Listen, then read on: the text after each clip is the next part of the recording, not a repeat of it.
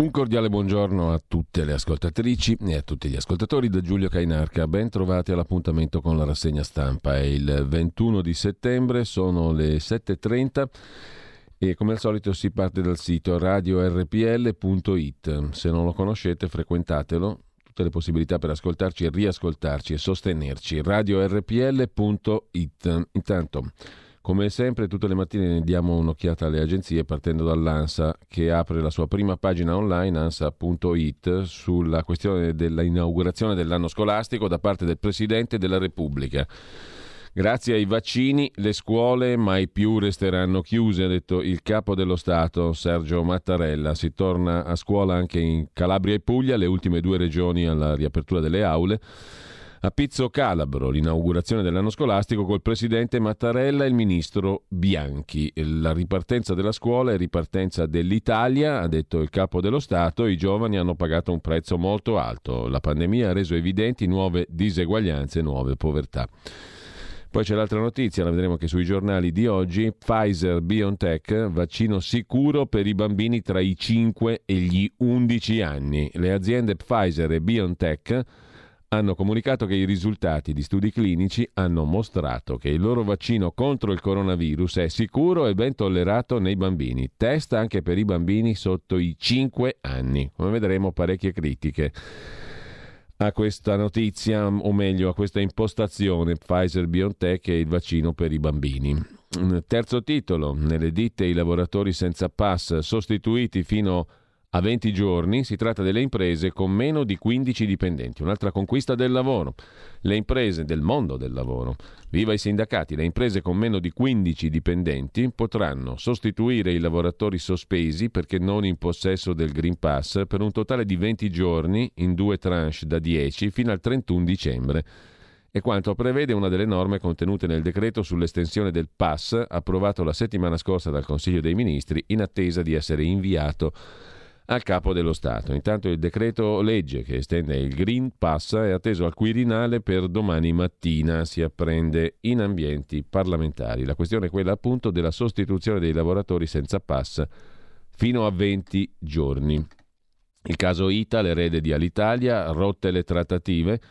I lavoratori annunciano una mobilitazione permanente, stanza dell'incontro occupata simbolicamente, parte il corteo dei lavoratori venerdì lo sciopero. Nonostante la disponibilità al dialogo dei sindacati, la dirigenza ha comunicato che procederà con l'applicazione unilaterale del regolamento e l'immediata assunzione a chiamata dei lavoratori, dicono i sindacati in una nota sull'incontro con ITA e annunciano di aver deciso di non abbandonare il tavolo di trattativa finché l'azienda non accetterà di avviare un confronto serio e non unilaterale. Terminato l'incontro, i rappresentanti dei lavoratori hanno organizzato un'occupazione simbolica della sala della riunione confermato venerdì 24 lo sciopero del settore aereo.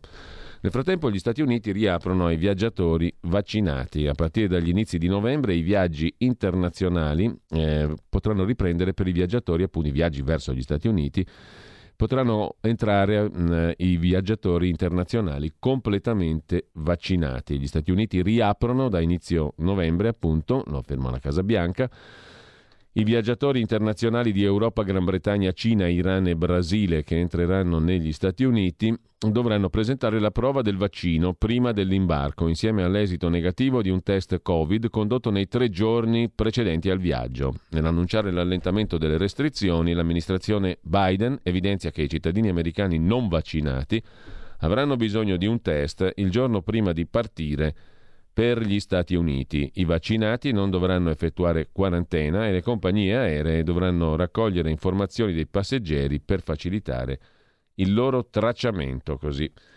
L'agenzia ANSA in primo piano Sassoli ricoverato per polmonite, ma è in buone condizioni. Il presidente del Parlamento europeo del PD mercoledì 15 settembre il presidente del Parlamento europeo Sassoli è stato portato all'ospedale civile di Strasburgo polmonite, è stato immediatamente curato e in buone condizioni, annuncia il suo portavoce Roberto Cuillo. E sempre dalla prima pagina dell'agenzia ANSA l'effetto Evergrande sui mercati, tutte le borse in rosso, il colosso immobiliare cinese Evergrande affonda ad Hong Kong, perde l'87%, Tonfo anche a Wall Street. C'è un altro virus cinese, titola qualche giornale oggi. Wall Street archivia la peggior seduta da maggio. Accolto intanto il ricorso della FIOM, stop ai licenziamenti alla GKN. Il Tribunale di Firenze si è espresso a favore del ricorso FIOM-CGL contro i licenziamenti GKN di Campi Bisenzio, revocando la lettera di apertura del licenziamento collettivo. Il giudice del lavoro ha condannato la GKN Driveline Firenze a revocare la lettera di apertura della procedura e porre in essere consultazioni e confronti. La FIOM si era rivolta al giudice il 30 luglio, depositando un ricorso per comportamento antisindacale ai sensi dell'articolo 28 dello Statuto dei lavoratori. E, ehm, intanto, secondo quanto si legge nel provvedimento del Tribunale, il comportamento antisindacale accertato è consistito nell'avere impedito al sindacato di interloquire nella delicata fase di formazione della decisione di procedere alla cessazione totale dell'attività di impresa. La rimozione degli effetti di tale comportamento non può che implicare l'obbligo per l'azienda di rinnovare l'informativa omessa e l'obbligo di revoca del procedimento iniziato il licenziamento sulla base di una decisione presa in assenza del confronto necessario anche se non vincolante con il sindacato. Abbiamo vinto insieme ai lavoratori, fa sapere la CGL, la FIOM CGL. Vedremo anche il commento del ministro Giorgetti sulla questione. C'è un giudice a Berlino, sostanzialmente, dice il ministro Giorgetti. Intanto Draghi ha parlato anche del clima, bisogna agire subito, l'emergenza è come la pandemia. Ridurre le emissioni di gas serra o non resteremo sotto 1,5 gradi. L'Intergovernmental Panel on Climate Change delle Nazioni Unite ci ha detto tre cose, ha detto Draghi. La nostra azione dovrebbe essere immediata, rapida, su larga scala. Se non agiamo per ridurre le emissioni di gas serra, non saremo in grado di contenere il cambiamento climatico al di sotto di 1,5 gradi, ha detto il presidente italiano Draghi, intervenendo all'evento Climate Moment in corso a New York. Stiamo ancora lottando contro la pandemia, ma questa è un'emergenza di uguale entità e non dobbiamo ridurre la nostra determinazione ad affrontare i cambiamenti climatici. Questione clima come il Covid, ha detto in sostanza Draghi. L'Italia farà la sua parte e siamo pronti ad annunciare un nuovo impegno economico per il clima. Nelle prossime settimane, ha detto ancora Draghi, dovremo rafforzare gli sforzi, accelerare la eliminazione del carbone e prendere il nostro destino nelle nostre mani. Gli investimenti pubblici dedicati a ricerca e sviluppo devono diventare priorità per ambiti strategici come elettrificazione, idrogeno, bioenergia, cattura, utilizzo e stoccaggio del carbonio, che oggi ricevono solo un terzo del finanziamento pubblico. La fissazione del prezzo del carbonio può essere uno degli strumenti per accelerare la transizione verde. Molti paesi hanno messo al centro, come l'Italia, dei loro piani di ripresa e resilienza un modello di crescita più verde e inclusivo, ha detto ancora Draghi. Sappiamo che è necessario fare di più.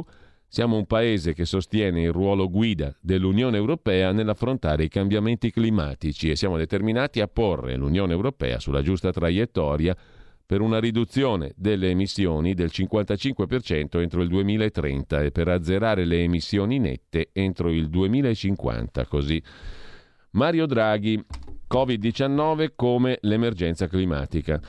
La cronaca infine confessa Mariano Cannio, ho lasciato cadere Samuele e poi ho mangiato una pizza, l'uomo è accusato di omicidio per la morte del bambino di 4 anni precipitato nel vuoto venerdì a Napoli. Il GIP aveva convalidato il fermo. Altro, altra notizia di cronaca, condanne per i Casamonica associazione di stampo mafioso.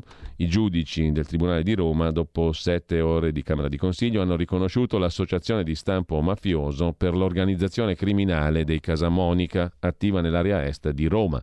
Tra i reati anche l'estorsione, l'usura, la detenzione illegale di armi. Una quarantina le condanne. Nel frattempo Twitter patteggia un'azione legale e paga 809 milioni di dollari per risolvere un'azione collettiva, una class action, con la quale è stata accusata di aver ingannato gli investitori nel 2015 sui dati relativi agli utenti. Gli azionisti hanno accusato Twitter di averli ingannati sul numero di utenti attivi mensili e sulla misura che incida quanto frequentemente gli utenti interagiscono con la piattaforma. Twitter ha patteggiato il pagamento ma continua a negare azioni improprie. Poi la strage all'Università di Perm, l'autore della strage, 18 anni, in Russia, è ricoverato in ospedale. In un primo momento era stato dato per morto. In precedenza si era parlato di otto morti. Odio me stesso, recita il suo post eh, su Facebook.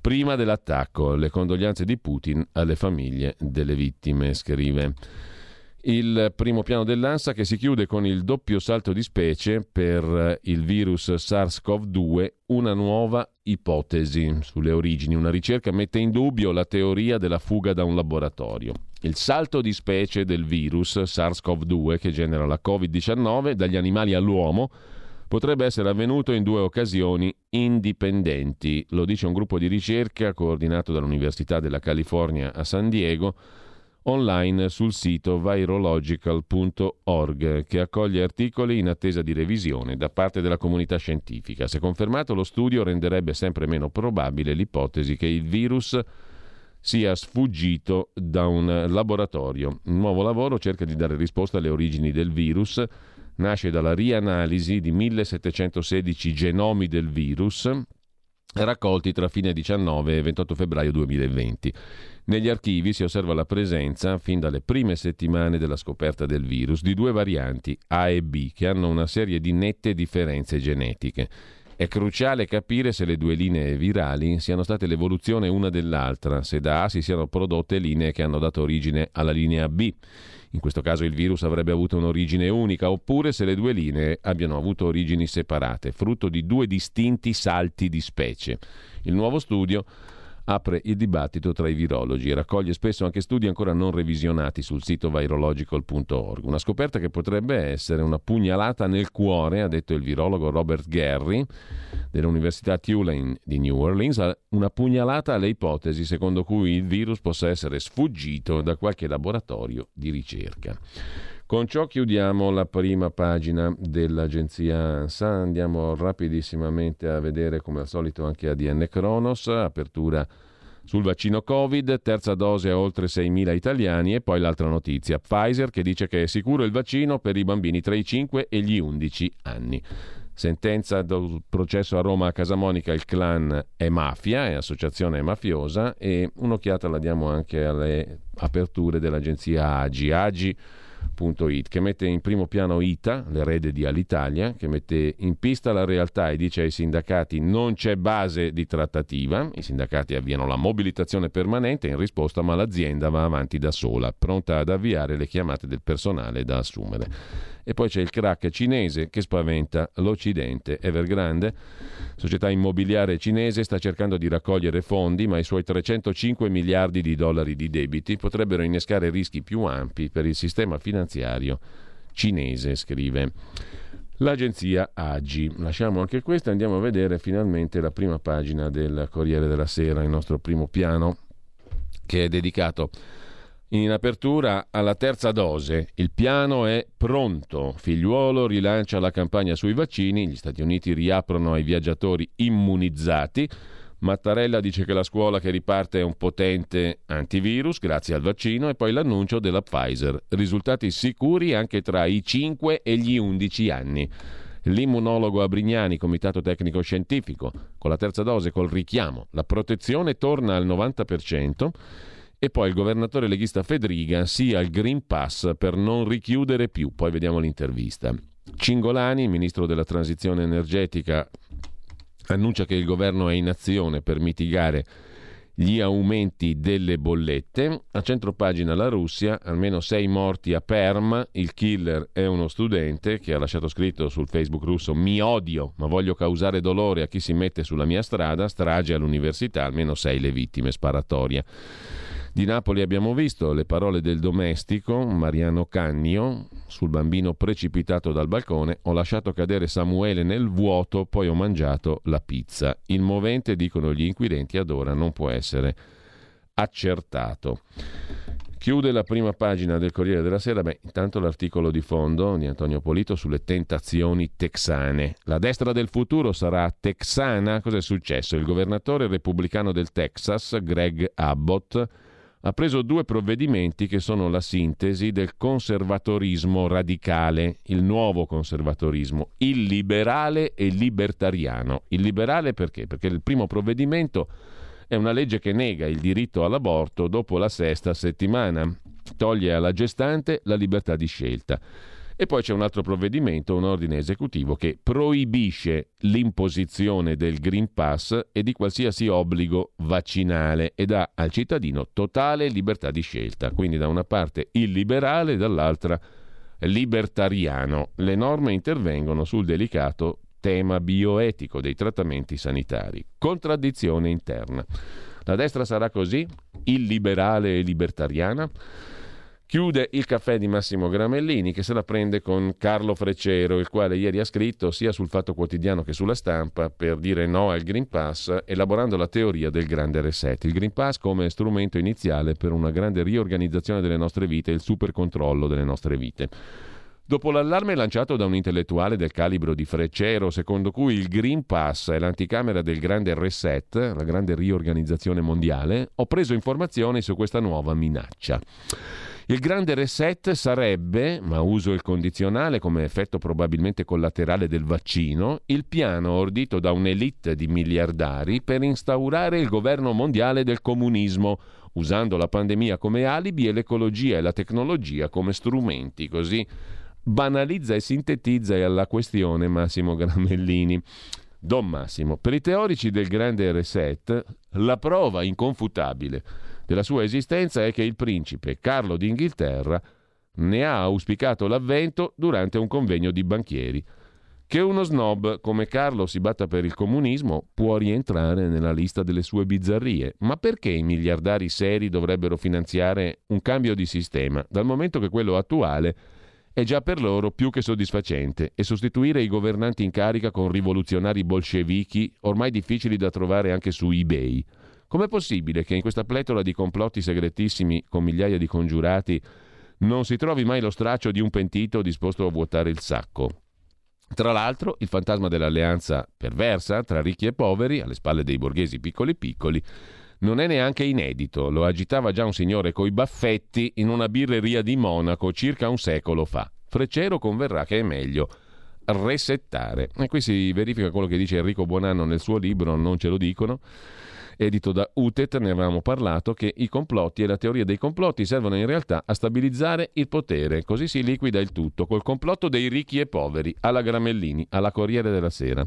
Liquidiamo il discorso. Intanto sulla terza dose sfogliamo il Corriere rapidamente, poi andiamo alle altre prime pagine, poi approfondiamo i vari articoli. Intanto sulla terza dose il piano di figliuolo, il commissario Parla col Corriere della Sera, la macchina organizzativa è pronta, dopo i fragili toccherà agli ultra ottantenni, poi gli ospiti delle residenze sanitarie per anziani e i sanitari. L'obiettivo è arrivare all'82% di completamente vaccinati, anche di più saranno le persone raggiunte dalla prima somministrazione, dice il generale Figliuolo.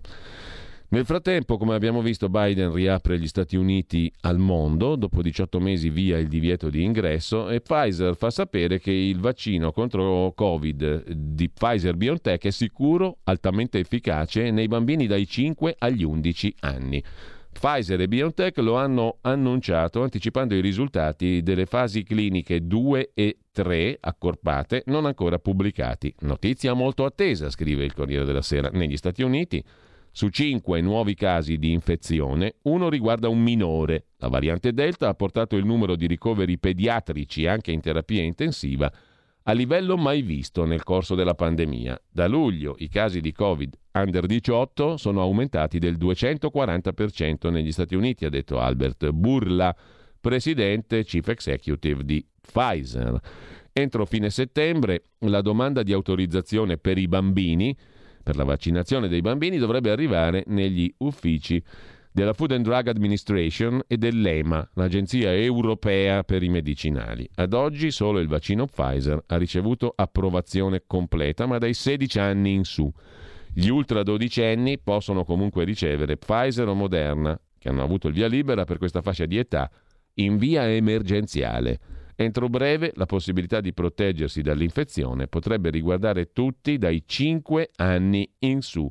Sono in corso studi anche su bambini tra 6 mesi e 2 anni e tra 2 e 5 anni, sempre da parte di Pfizer BioNTech. I risultati sono attesi prima di fine anno. Come è noto, scrive il Corriere della Sera, i bambini hanno poche probabilità di ammalarsi seriamente di Covid, ma una piccola percentuale sviluppa la sindrome infiammatoria multisistemica potenzialmente pericolosa. Altri presentano sintomi persistenti per mesi e anche se si infettano in modo asintomatico, i piccoli possono contagiare insegnanti, genitori, nonne e persone immunodepresse che nonostante il vaccino rischiano la morte. Così il Corriere della Sera, che poi intervista Sergio Abrignani, 63 anni, eh, componente del Comitato Tecnico Scientifico del Governo, col terzo richiamo la protezione torna al 90%, speriamo che duri anni. Ma andiamo all'intervista a Massimiliano Fedriga, leghista, 41 anni, guida la regione Friuli Venezia Giulia dal 2018 e presidente della conferenza delle regioni. Chi ha responsabilità aiuti il paese a rialzarsi, bene la carta verde, ma basta lockdown. Prima domanda che fa il Corriere della Sera con Cesare Zapperi a Federica, ma dopo settimane di proclami e distinguo, le, pa- le pare che sulla necessità del Green Pass ci sia più chiarezza? L'utilità del Green Pass va ribadita, spiega Massimiliano Federica. Ed è tanto più importante perché è lo strumento che ci consente di tenere aperto quel che un anno fa veniva chiuso. Il certificato verde ci permette di non avere più lockdown. Significa garantire a chi ha attività economiche che non chiuderà e a chi vuole investire che potrà farlo senza problemi. È una questione di coerenza. Dobbiamo mandare un messaggio chiaro al Paese, assicurare la certezza che il rispetto delle prescrizioni comporta il beneficio di riacquistare libertà. Il Green Pass è una misura per rendere più sicura la salute dei cittadini. Dobbiamo lavorare su questo. Spero che si faccia di più per combattere le fake news che circolano sui vaccini e condizionano una fetta di cittadini che più che contrari hanno dubbi e paure. La paura non va condannata, ma capita e smentita con argomentazioni solide, dice ancora Massimiliano Fedriga al Corriere della Sera. Nessuno dice che il vaccino anti-Covid garantisce una copertura al 100%, ma questo non è mai avvenuto con nessun vaccino. Si tratta di ridurre il danno al minimo. La questione sì Green Pass uguale no lockdown. L'abbiamo già posta a luglio. Abbiamo detto che nelle zone rosse e arancioni le attività non vanno chiuse. Anzi, va concessa la possibilità di aprire a chi le discoteche finora non ha potuto farlo. C'è nel secondo decreto sul Green Pass la risposta, laddove si è prevista per ottobre una verifica della situazione. Tornando alle fake news e ai messaggi contraddittori, la Lega ha dato il suo contributo. Basti fare i nomi di Claudio Borghi e Francesca Donato, dice l'intervistatore. Il caos, risponde Federica, è stato generalizzato. Molti hanno assunto posizioni altalenanti. Io penso si debba usare di più la ragione anziché alimentare la confusione. Per quanto riguarda Matteo Salvini, come me del resto, Salvini non ha utilizzato la pandemia per andare a caccia di voti, ha cercato un equilibrio ascoltando le posizioni di chi non è convinto dei vaccini. Bisogna evitare guerre per bande, chi ha compiti di responsabilità deve aiutare il Paese a rialzarsi. Il tentativo di Salvini è stato quello di non condannare nessuno. La posizione della Lega, quella che è stata indicata nel documento firmato congiuntamente dai governatori e dal segretario. Quanto al segretario del PD Letta che invita la Lega a uscire dal governo, per me deve starci, bene ha fatto a entrarci, è stata una scelta difficile ma di responsabilità. Il primo partito non poteva non assumersela.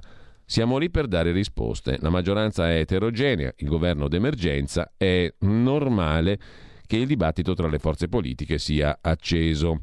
Quanto al voto per le amministrative, sono ottimista. Nella mia regione, anche grazie al grande lavoro che stiamo facendo col vice Riccardi, ci sono buone possibilità che escano sorprese. Il centrodestra è presente compatto ovunque. Non mi pare che PD e 5 Stelle siano sempre insieme. Intanto, a proposito di Francesca Donato, l'eurodeputata anti-vaccini lascia la Lega. Francesca Donato, europarlamentare, annuncerà a ore che lascia il partito. Non accetta l'appellativo di Novax, ma non perde occasione per mettere in dubbio l'efficacia dei vaccini. Poi lo vediamo meglio su Repubblica. Intanto dal Corriere della Sera abbiamo visto le parole di Draghi sul clima. Un'azione immediata e su larga scala, il ruolo guida dell'Unione Europea, i finanziamenti al terzo mondo. Il Premier ricorda anche il prossimo appuntamento di Milano. Abbiamo imparato tre cose. La nostra azione sul clima deve essere immediata, rapida, su larga scala per contenere il cambiamento del clima, il climate change. Molti paesi come l'Italia hanno deciso di porre al centro un modello di crescita più verde e più inclusivo. Bisogna fare di più, clima come Covid mentre per le bollette aumenti mitigati più veloci sulle rinnovabili con un calendario di aste, dice il ministro della transizione ecologica Cingolani sempre al Corriere della Sera. Stiamo lavorando alle misure urgenti di mitigazione delle bollette senza perdere di vista la necessità di interventi strutturali a livello interno ed europeo. Se ci impegniamo ad arrivare al 70% di energia elettrica prodotta da fonti rinnovabili entro il 2030, potremo sganciarci dalle forniture da altri paesi. Desideriamo energia dal vento o dal sole, ma le pale eoliche o i pannelli li vogliamo nel comune accanto e non nel nostro. E l'energia col nucleare la compriamo con dalla Francia, dice ancora Cingolani. Prima arrivavano gli aumenti delle bollette e si tentava di metterci una toppa. Adesso accade il contrario.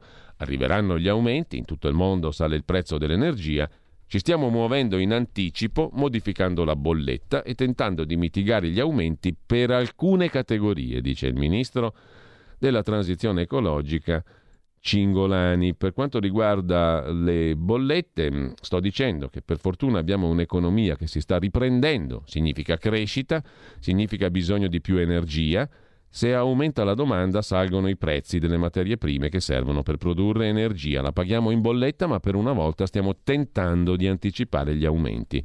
Il governo sta lavorando per capire il trend e avviare provvedimenti di mitigazione in tempo reale. Andiamo a vedere da cosa dipendono gli aumenti. Per l'80% da incrementi nei prezzi del gas, solo per il 20% dal prezzo della CO2. Stiamo vedendo cosa significa essere dipendenti da determinate fonti di energia come quelle fossili, dice il ministro Cingolani al Corriere della Sera. Sempre dal Corriere della Sera prendiamo la pagina di politica, le amministrative a Torino, salvagente per il centrodestra o asse difficile tra PD e 5 Stelle, Torino è una sfida che non scalda, scrive Marco Imarisio. Nella corsa tra da Milano, centrodestra, lo russo PD, l'incognita del voto 5 Stelle. E Salvini scambia Milano per Milano Marittima. La rivista vicina a Comunione e Liberazione Tempi lo scrive. Mancano meno di due settimane al voto. Nel centrodestra il Red Razionem, l'attacco di Vittorio Feltri alla coalizione, al candidato Bernardo e a Salvini e poi Luigi Amicone, consigliere di Forza Italia, che sul mensile Tempi, da lui fondato, vicino a Comunione e Liberazione, intona il De Profundis per il candidato Bernardo, attaccando il suo sponsor principale, Salvini. Una deriva grottesca ha scambiato Milano per Milano Marittima, dice Amicone.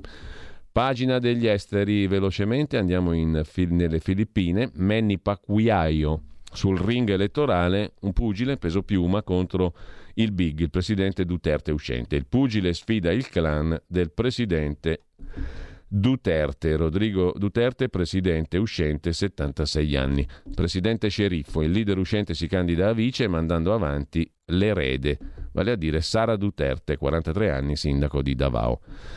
E sempre dal Corriere della Sera, per la cronaca, il calciatore Bergamini fu soffocato. Dopo 32 anni va a giudizio l'ex fidanzata del calciatore a Cosenza, accusata di concorso in omicidio. Vicino alla verità, dicono gli inquirenti. Denis Bergamini fu trovato morto nell'89 sotto un camion lungo la statale 106 nel Cosentino.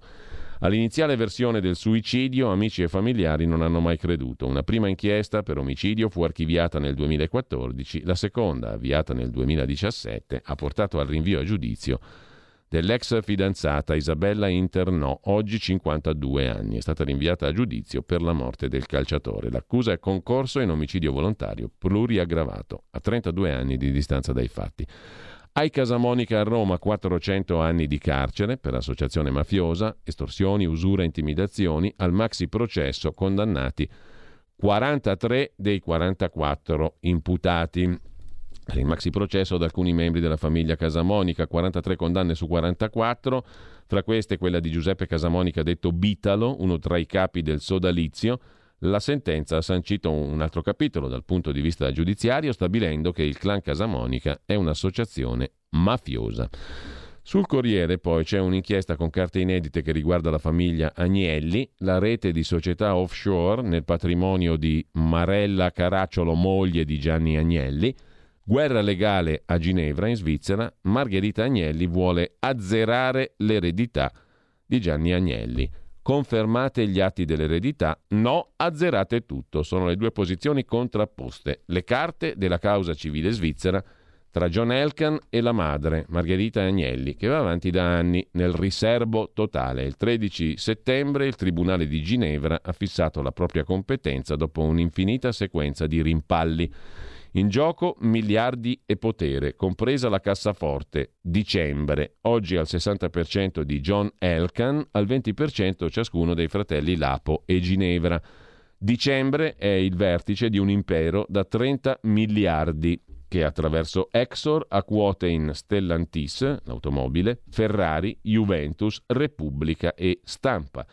Il Corriere ha consultato vari atti del procedimento, si scopre che Marella Caracciolo, vedova di Gianni Agnelli, ha lasciato un testamento datato 12 agosto 2011, aggiornato il 14 agosto 2012 e poi il 22 agosto 2014. Unici eredi i tre nipoti Elkan. C'è un passaggio nella ricostruzione dei giudici che lascia intuire i rapporti familiari fatti di diffidenza, sospetti e condizionati da codici e strategie legali. In sintesi, la guerra legale a Ginevra, Margherita Agnelli vuole azzerare l'eredità di Gianni Agnelli, scrive il Corriere della Sera con Mario Gerevini e Fabrizio Massaro delle pagine di cronaca. Intanto lasciamo il Corriere della Sera andando velocissimamente Sempre in pagina di cronaca, al premio Lombardia è ricerca, valore di un milione di euro. Il premio Lombardo è stato assegnato a un trio di scienziati franco-italo-tedesco, Pierre Joliot, Marcella Bonchio e Marcus Antonietti. Il riconoscimento promosso da Regione Lombardia e Corriere della Sera è dedicato a progetti che combinano innovazione e sostenibilità ambientale. I tre scienziati sono stati premiati per il loro lavoro sulla produzione di idrogeno a basso costo, tre scienziati che progettano le energie pulite del futuro, i lavori più avanzati sull'idrogeno, un lavoro che coniuga sostenibilità ambientale e miglior qualità della vita. A proposito di scienziati, il Corriere si occupa del matematico australiano Terence Terry Tao, 46 anni, ha un quoziente di intelligenza superiore a quello di Einstein, è considerato l'uomo più intelligente al mondo, ma dice non so cantare e ho fallito due esami. Con questo lasciamo le pagine di cronaca del Corriere della Sera, andiamo in economia. Il Tribunale di Firenze ha stabilito che i licenziamenti della GKN devono essere fermati. 422 dipendenti dunque non possono essere licenziati con una mail dai nuovi proprietari.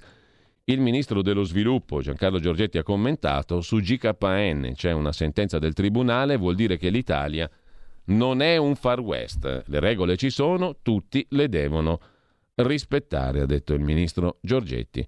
Intanto rottura con i sindacati in ITA, assunzioni ad personam vuole l'azienda, le sigle sindacali occupano, gli uffici della compagnia proclamano la mobilitazione permanente. Il presidente di ITA, Alfredo Altavilla, oggi in Parlamento. Nel frattempo, sempre dalla pagina economica del Corriere della Sera, anche cassieri e bidelli, considerati lavori gravosi, si va verso la pensione anticipata per queste categorie di lavoratori. Si allunga la lista per l'anticipo pensionistico, l'APE sociale, le ipotesi sul tavolo del governo. La commissione presieduta da Cesare Damiano, ex ministro del lavoro, componente di amministrazione dell'INAIL, il ministro Damiano, l'ex ministro, insomma, la commissione presieduta da Damiano sui lavori gravosi ha lavorato per allargare l'elenco delle professioni pesanti. Rispetto alle 15 categorie previste finora di lavori gravosi, la Commissione ne ha aggiunte altre 27. Più lavoratori rientrerebbero nell'APE sociale, l'assegno ponte che scatta a 63 anni con 36 di contributi. Intanto sempre dalla pagina economica del Corriere della Sera, addio a Carlo Vichi, ad Abbiate Grasso, era il re della Mivar, suoi gli ultimi televisori prodotti dalla sua azienda, la Mivar, televisori italiani. Aveva 98 anni, ha lavorato fino alla fine. Era arrivato a Milano da bambino, diventato primo produttore italiano di televisori, era arrivato a occupare 900 operai. Lascia la moglie e quattro figli, il boom negli anni 60 e poi la crisi. Un visionario, racconta Fausta Chiesa sul Corriere della Sera. Fondò un'azienda di radio e poi televisori nel 1945, in un'Italia depressa e devastata dalla guerra mondiale. Staccanovista lavorava sempre, anche a 98 anni, che aveva compiuto lo scorso febbraio. Pochi mesi fa era ancora al lavoro prima di essere ricoverato in ospedale. Lasciamo il Corriere della Sera, dicevo, con un'ultima segnalazione, ma dalla pagina della cronaca milanese lombarda. Qui si parla soprattutto di elezioni e delle ultime polemiche o polemicuzze. Mm, polemicuzze e polemiche più serie. Intanto sulla questione appunto delle elezioni a Milano eh, segnaliamo il pezzo su uh, Feltri, Amicone, che criticano Salvini, che pensa di stare a Milano Marittima e resa dei conti a destra. Sala parla di giunta da rinnovare con componenti più giovani, Bernardo invece la definisce una squadra perdente. Continuano le polemiche sul dentro il centrodestra. Due settimane al voto, nel centrodestra è partita la resa dei conti, si è aperta la caccia, il bersaglio grosso, Matteo Salvini, sponsor della candidatura di Luca Bernardo.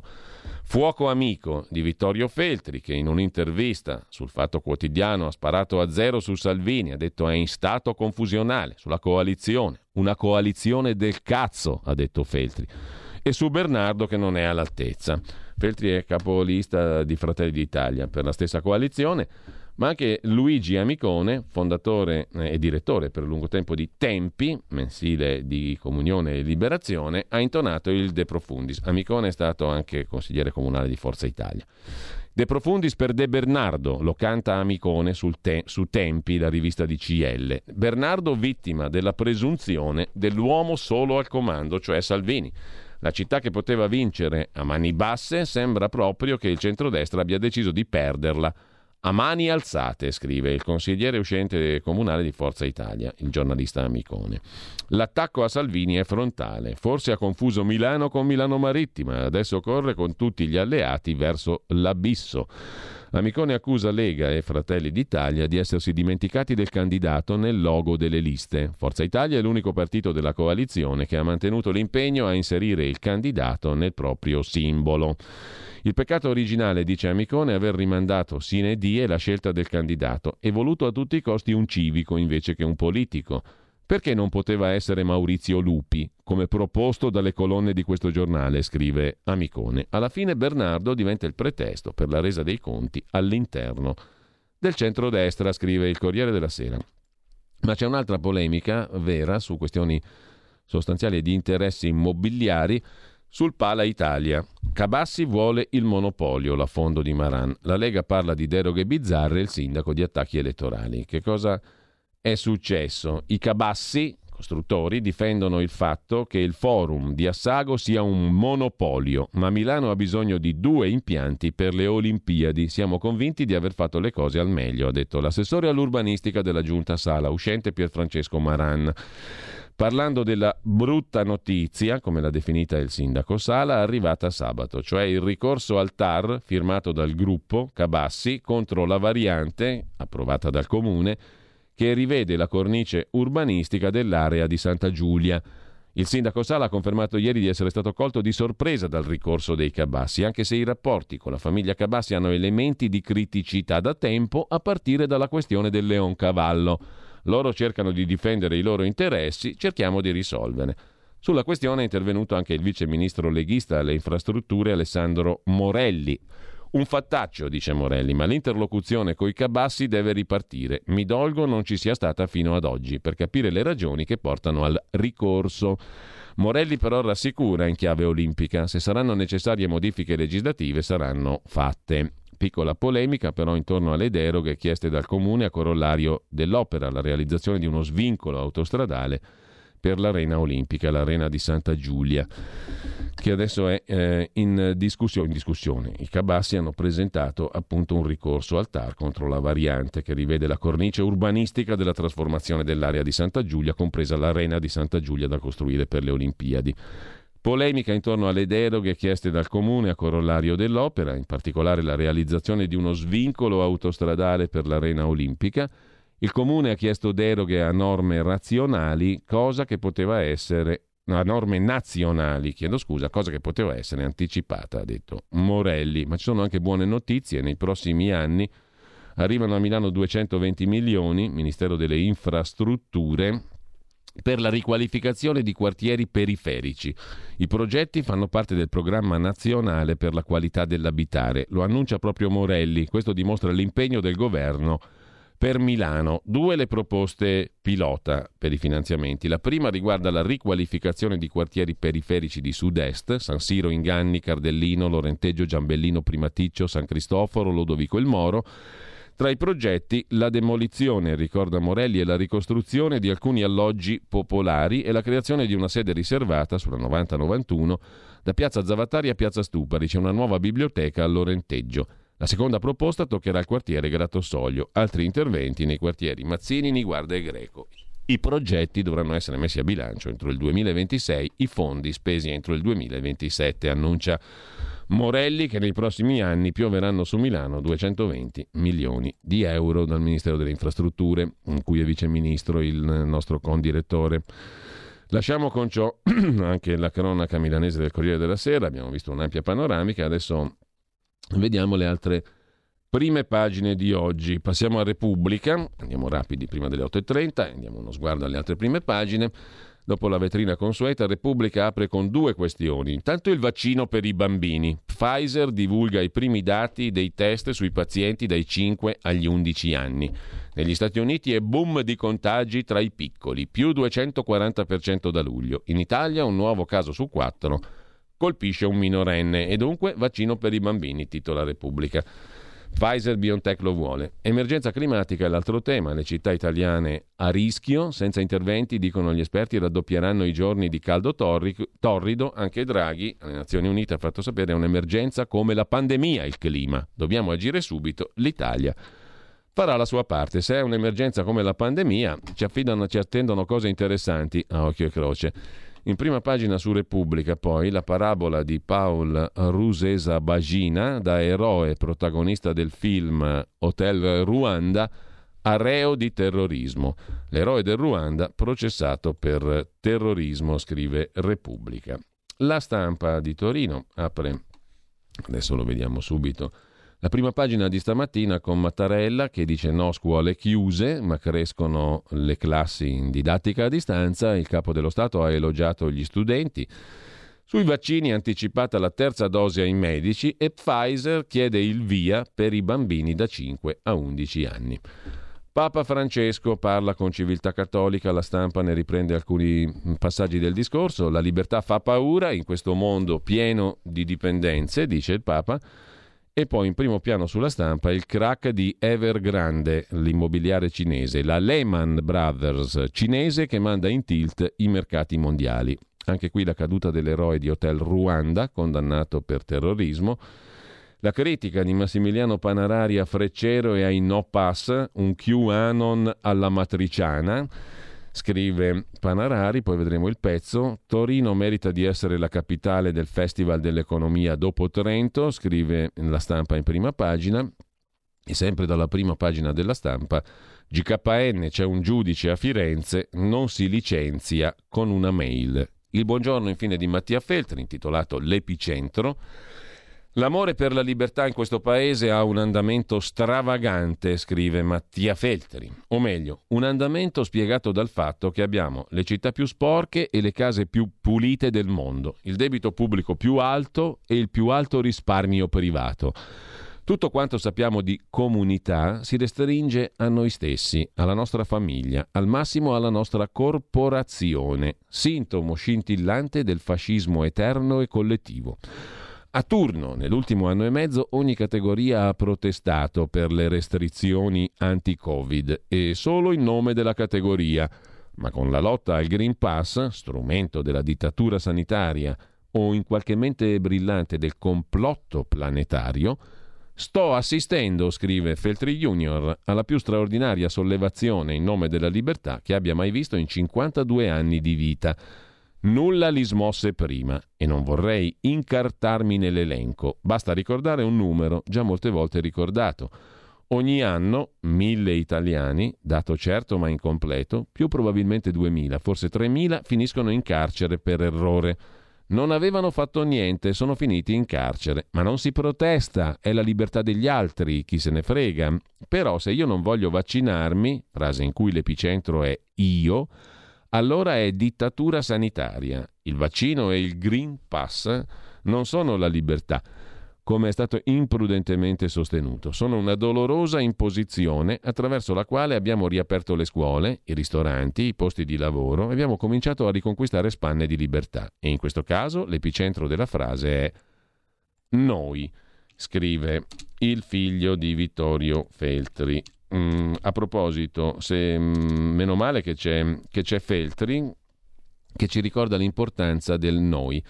Se invece volete leggere qualcosa di interessante, Noi di Evgeny Zamiatin è, su, è molto più interessante, se vogliamo, anche di George Orwell ed è un libro assolutamente da leggere. Um, esiste un autore che li ha anticipati tutti, Orwell, Huxley, Bradbury, gli altri grandi scrittori distopici del Novecento. Se permettete, è un pochino più stimolante del figlio di Vittorio Feltri eh, e si chiama appunto Yevgeny Zamiatin. Il suo libro si intitola Noi, lo potete trovare facilmente online. Eh, questo autore um, ha aperto il discorso sulle distopie totalitariste. Non viene ricordato quasi mai, colpito dalla censura dovette trasferirsi in Francia perché i suoi romanzi erano sgraditi in patria. Yevgeny Zamiatin nasce nel 1884, muore nel 1937. Il libro incriminato si intitola così Noi, come esalta e scrive oggi Mattia Feltri, ma eh, fidatevi, è molto più interessante questo libro che narra, sotto forma di diario, le vicende di un protagonista D503, un giovane ingegnere che è impegnato a costruire una navicella affinché lo Stato unico possa diffondere le leggi e le ideologie ovunque. La città dove si svolge la vicenda è delimitata da un muro di colore verde che separa il regno animale e vegetale al suo esterno. In questa realtà i cittadini sono costantemente sorvegliati mentre svolgono qualsiasi attività e devono rispettare un rigido orario di lavoro e di riposo. La vita è totalmente controllata, le case sono interamente di vetro e anche l'atto sessuale è regolato da tagliandi rosa, una specie di prenotazioni sessuali. In questo posto non c'è spazio per sentimenti o emozioni, perché lo Stato unico mira all'annullamento dell'individuo e crede che grazie alla mancanza della libertà di scelta nessuno potrà più essere infelice. Non esiste l'io, ma il noi. Ce lo ricorda Mattia Feltri in un'altra ottica, ma quel noi può avere diverse connotazioni. Quella di Yevgeny Zamiatin nel suo romanzo è particolarmente interessante, specialmente oggi. Cosa potrebbe succedere se il protagonista in un posto dove non esiste l'io, ma solo il noi, il protagonista è un rigoroso matematico, fedele allo Stato unico. Cosa succede se si innamorasse il protagonista di I330, una ragazza ribelle e pronta a tutto pur di soverchiare il sistema. Da questo momento i dubbi crescono e portano il protagonista a rivedere le sue posizioni su tutto ciò che considerava certo. Yevgeny Zamiatin è stato rivoluzionario sia nei suoi scritti sia nella vita, ha sempre lottato contro la soppressione della libertà. Non è stata più possibile per lui pubblicare, scrisse una lettera a Stalin, implorò di poter fuggire da un paese che incatenava la sua creatività. Tutto ciò è accaduto dopo la pubblicazione di Noi, avvenuta in Inghilterra nel 1924 e in Unione Sovietica soltanto negli anni Ottanta. Se il noi di Mattia Feltri vi interessa, comprate la stampa. Se vi interessa questo altro noi, comprate il libro che si intitola così Noi di Evgeny Zamiatin direi molto molto attuale. Con ciò lasciamo la prima pagina della stampa e andiamo a vedere la prima pagina della verità. Di Maurizio Belpietro andiamo rapidi, sono le 8.19. A fare il badante chiameremo Speranza, scrive il direttore Belpietro. I geni del Green Pass hanno sottovalutato alcuni problemi. Circa un assistente familiare colfo badante su due non vuole sottoporsi al vaccino. Un anziano, magari non autosufficiente, che l'ha assunta per avere i suoi servizi, dovrebbe controllarla e licenziarla se non fosse in regola, rimanendo abbandonato. È credibile? si domanda Belpietro. Una badante su due senza certificato, lo Stato mette in croce gli anziani. Per il governo le assistenti familiari non in regola andrebbero cacciate. A farlo dovrebbe essere proprio chi ha bisogno di loro. Con le babysitter le renitenti all'iniezione sarebbero un milione. I non autosufficienti che rischiano di rimanere soli. Come faranno? si domanda Belpietro. Mentre chi contesta il Green Pass adesso è un parassita, aggiunge Giorgio Gandola. Non si ferma l'ondata di insulti nei confronti di chi solleva dubbi sul lascia passare. Per Calenda lo Stato è fatto dai soldi di chi si vaccina. Come se gli altri non pagassero le tasse. L'economista Veronica De Romanis sentenzia non ci sono né pasti né tamponi gratis. Nemmeno Landini viene risparmiato perché ha chiesto misure meno dure. Resta il mistero sul pass esteso, del decreto ancora non c'è traccia, deve ancora arrivare al Quirinale, l'ultimo decreto. In primo piano però sulla verità c'è anche la chiacchierata di Patrizia Floder Reiter con il professor Zuccotti, a pagina 7 c'è tutta l'intervista, a Gian Vincenzo Zuccotti, preside della Facoltà di Medicina e Chirurgia della Statale di Milano, responsabile di pediatria e pronto soccorso dell'ospedale pronto soccorso pediatrico dell'ospedale Sacco e dell'ospedale dei bambini Buzzi di Milano. Che cosa dice il professore, il professor Zuccotti? Lasciate in classe gli asintomatici perché non rischiano e fanno, creano gli anticorpi. Con il suo team universitario, la primavera scorsa, aveva messo a punto un tampone salivale non invasivo, facile da utilizzare a casa per mamme e papà che devono controllare lo stato di salute dei figli, ma anche in classe per identificare i positivi senza l'intervento di personale sanitario. Il professor Zuccotti L'aveva detto subito, il tampone andava programmato prima dell'anno scolastico, dell'inizio, in modo che entrassero in classe solo gli alunni risultati negativi. Il test è stato applicato solo in, in alcune scuole della Lombardia. Ma poco male perché, dice l'esperto, dobbiamo comunque normalizzare questa infezione partendo dai bambini. Lasciate in classe gli asintomatici, dice il responsabile pediatria pronto soccorso pediatrico dell'ospedale Sacco e dell'ospedale dei bambini Buzzi di Milano. Gli asintomatici non rischiano e fanno gli anticorpi. Tra i banchi l'infezione da Covid va trattata come un'influenza, anzi, tenendo in circolazione il virus, i più piccoli aiutano a renderlo endemico.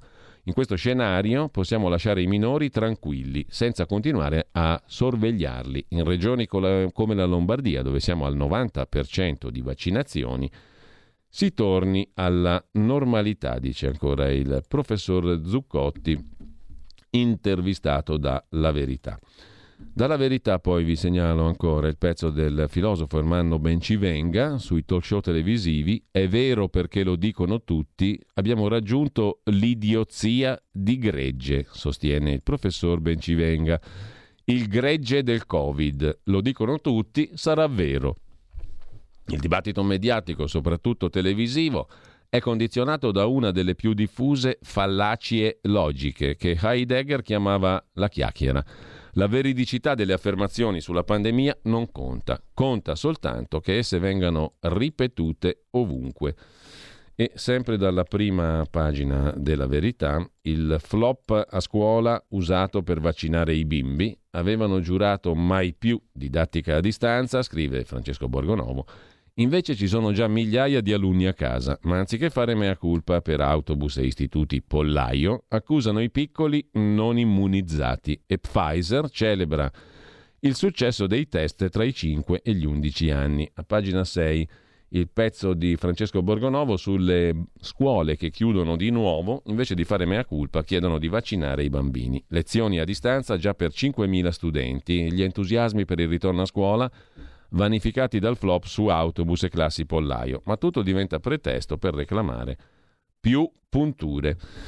E sempre dalla verità di oggi, in prima pagina, l'assalto dei talebani della sanità, spiegate a Calenda che anche i Novax pagano le tasse, l'abbiamo visto prima, il pressing per la terza dose, ma intanto gli hub vaccinali sbaraccano dopo la frenata dovuta alle ferie, scrive Camilla Conti, Claudio Antonelli invece si occupa della corsa ai fondi del PNRR, però la riforma fiscale è un'altra cosa, rischio delusione. E a chiudere un appuntamento importante e interessante oggi a Milano, il grande filosofo Rémy Bragg, stasera a Milano si confronta col tentativo di riscrivere il passato. Nella cultura della cancellazione, la cancel culture, c'è qualcosa di satanico.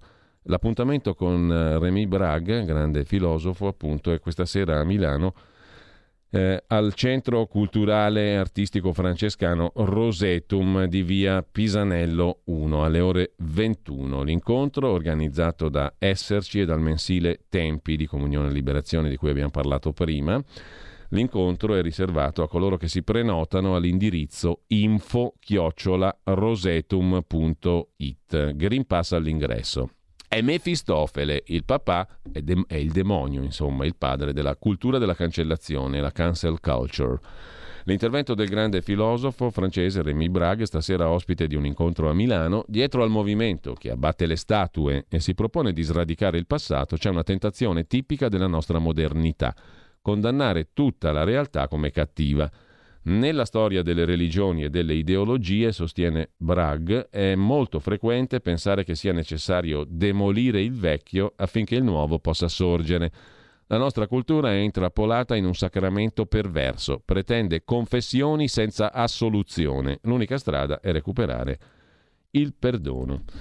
Con ciò lasciamo la prima pagina della verità, andiamo a vedere anche Libero. Libero apre con un tema più prosaico, non meno importante, le bollette. Bollette alle stelle per altri quattro anni, racconta Sandro Iacometti. Draghi, se ci sei, batti un colpo. In Europa chiudono centrali a carbone e nucleari, ma le rinnovabili non bastano e caccia al gas e l'agenzia Standard Poor's parla di rincari fino al 2025. Il governo limiterà soltanto i danni. Il governo deve trovare 3 o 4 miliardi in fretta e poi tanti altri ancora, perché l'aumento spaventoso delle bollette, la stima per il prossimo trimestre è di 9 miliardi, non è un incendio che si può spegnere gettandogli sopra un po' di quattrini, ma l'inizio di una crisi energetica che durerà a lungo e darà vita a un bagno di sangue preannunciato dal ministro della transizione ecologica Cingolani. Già domenica aveva un po' spaventato la stima del Financial Times, per cui i rincari proseguiranno anche il prossimo anno. Ieri Standard Poor's ha spiegato che i prezzi dell'energia continueranno ad aumentare anche nel 2023 per gli altri. Per l'Italia lo scenario è ben peggiore. Per la carenza d'offerta sono previsti, dice Standard Poor's, in Italia prezzi più alti che negli altri mercati europei fino al 2025. Quattro anni in cui la cinghia dovrà essere stretta. Una stangata infinita, rincari per altri quattro anni. I prezzi dell'energia non caleranno in Italia, luce e gas alle stelle fino al 2025 e Salvini su questo sfida Draghi, scrive Libero. Se Draghi vuole, ha detto il segretario leghista, può evitare gli aumenti in bolletta tagliando le tasse. Mi aveva garantito che non avrebbe mai alzato le imposte, dice Salvini. E intanto Giorgetti annuncia provvedimenti d'urgenza, ma il Premier per ora non si esprime, scrive Libero. Colpa dei politici. D'accordo il clima, scrive Alessandro Sallusti, il direttore, d'accordo la transizione ecologica, d'accordo lo sviluppo sostenibile, ma se un paese come l'Italia e un continente come l'Europa restano a secco di gas, è evidente che qualcosa non sta funzionando. La politica, colpa dei politici. Così su Libero, tra poco Riprendiamo la rassegna stampa.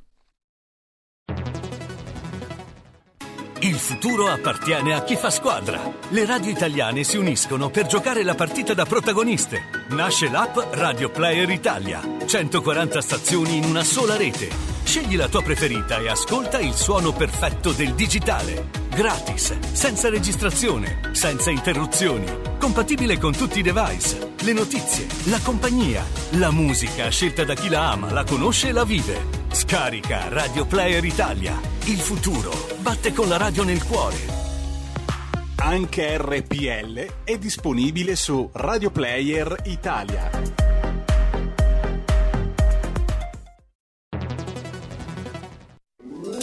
Stai ascoltando RPL. La tua voce libera, senza filtri né censura. La tua radio.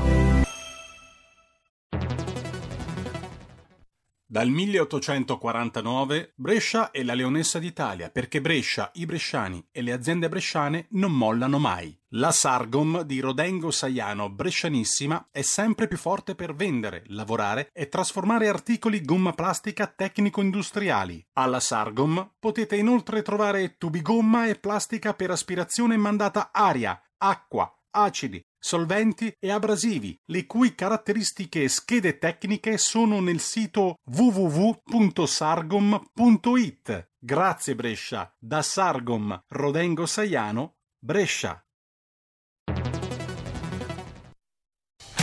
Porta con te ovunque RPL la tua radio. Scarica l'applicazione per smartphone o tablet dal tuo store o dal sito radiorpl.it. Cosa aspetti?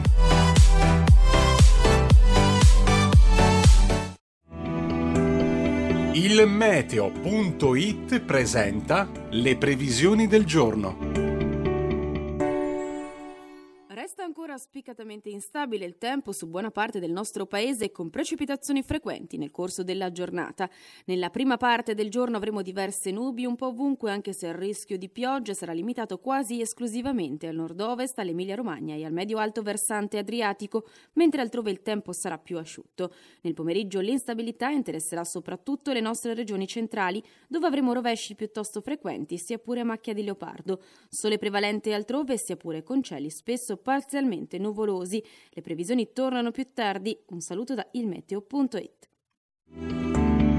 Avete ascoltato le previsioni del giorno.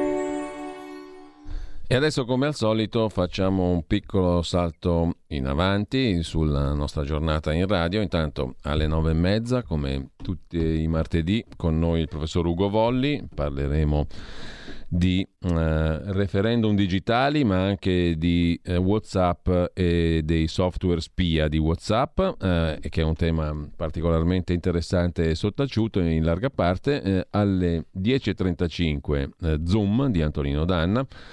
Parleremo con Alessandro Pascale, l'abbiamo intervistato qualche giorno fa, candidato del Partito Comunista a Milano. Avremo poi il 27 Luca Bernardo, mm, ve lo ricordo, il candidato del centrodestra di cui abbiamo parlato pure in rassegna stampa stamani. Edoardo Montolli alle 10.42 col suo fronte del blog.it.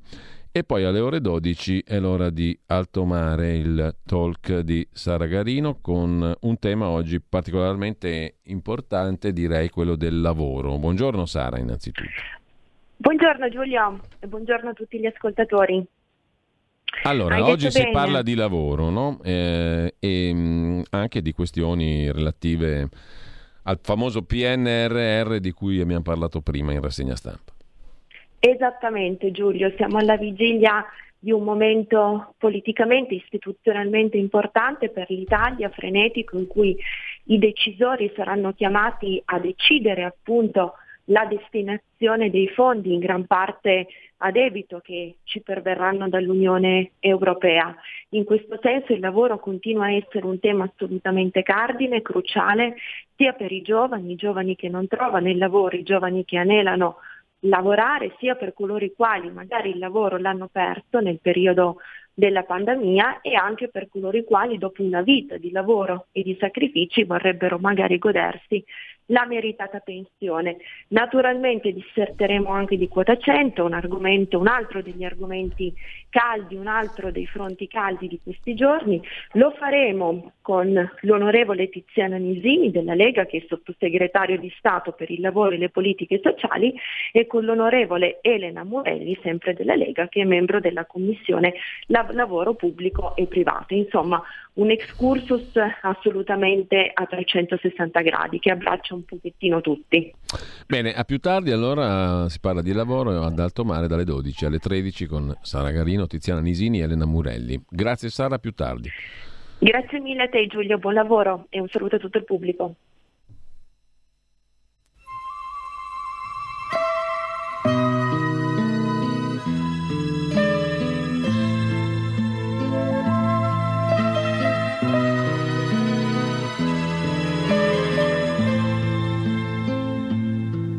che sono mezza inguaiata e che ho deluso le tue speranze.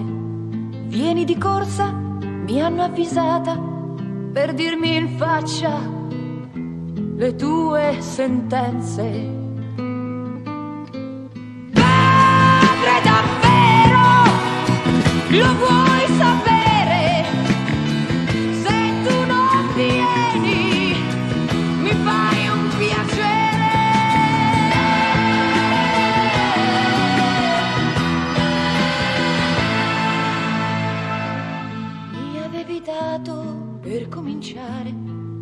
Tanti consigli per il mio bene. Quella è la porta, è ora di andare con la tua santa benedizione.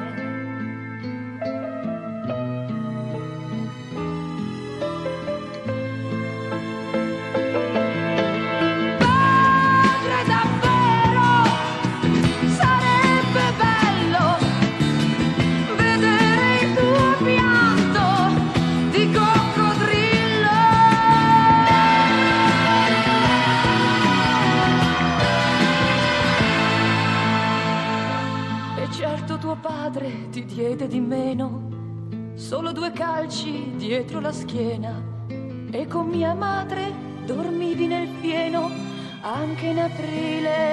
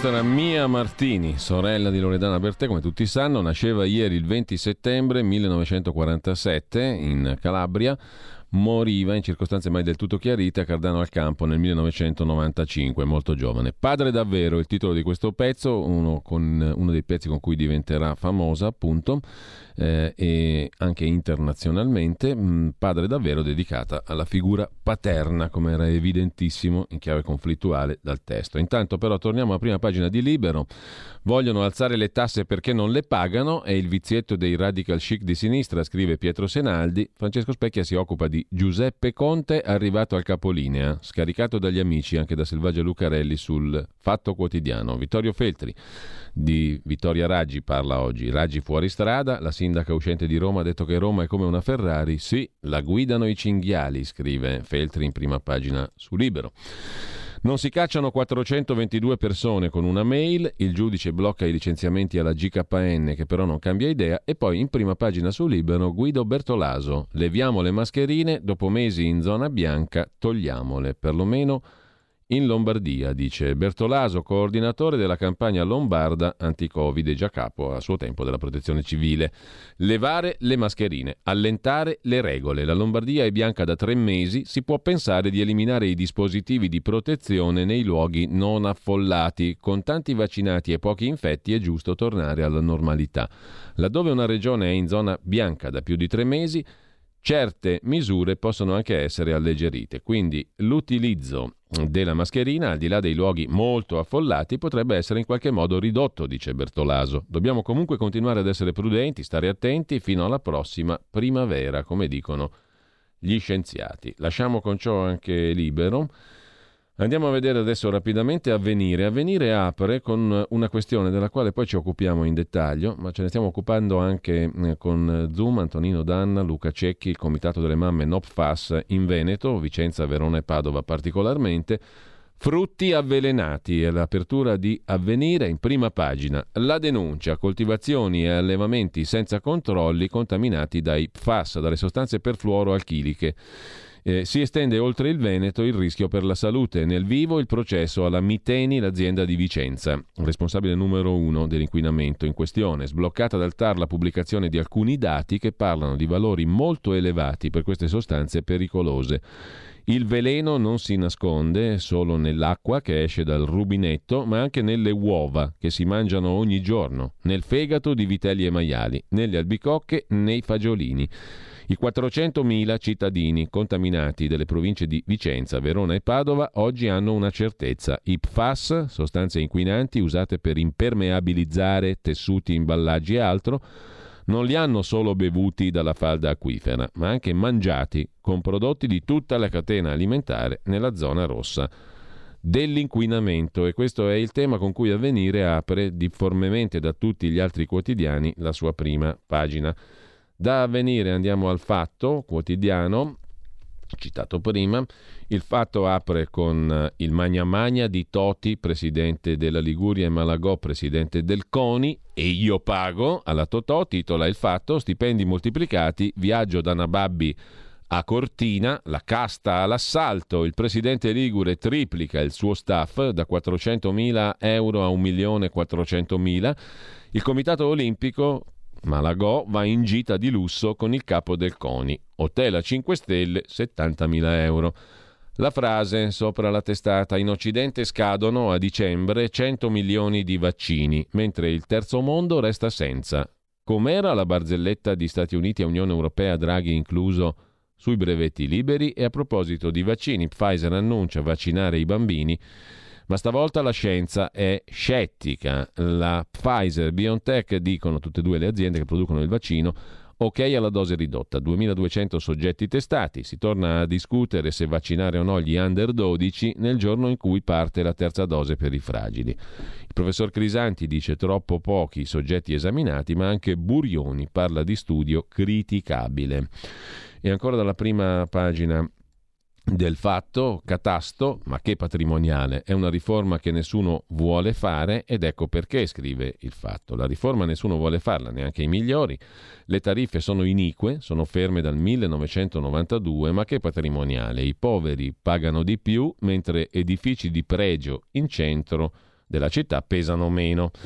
Non è una patrimoniale, è un adeguamento mh, mm, a beneficio dei più poveri, scrive il fatto quotidiano, mentre Marco Travaglio si occupa mh, mm, di eh, revisioni di processi. Ieri la Corte d'Assise, da ieri la Corte d'Assise d'Appello di Palermo è in Camera di Consiglio, ne uscirà per confermare o cancellare le condanne per la trattativa Stato-mafia.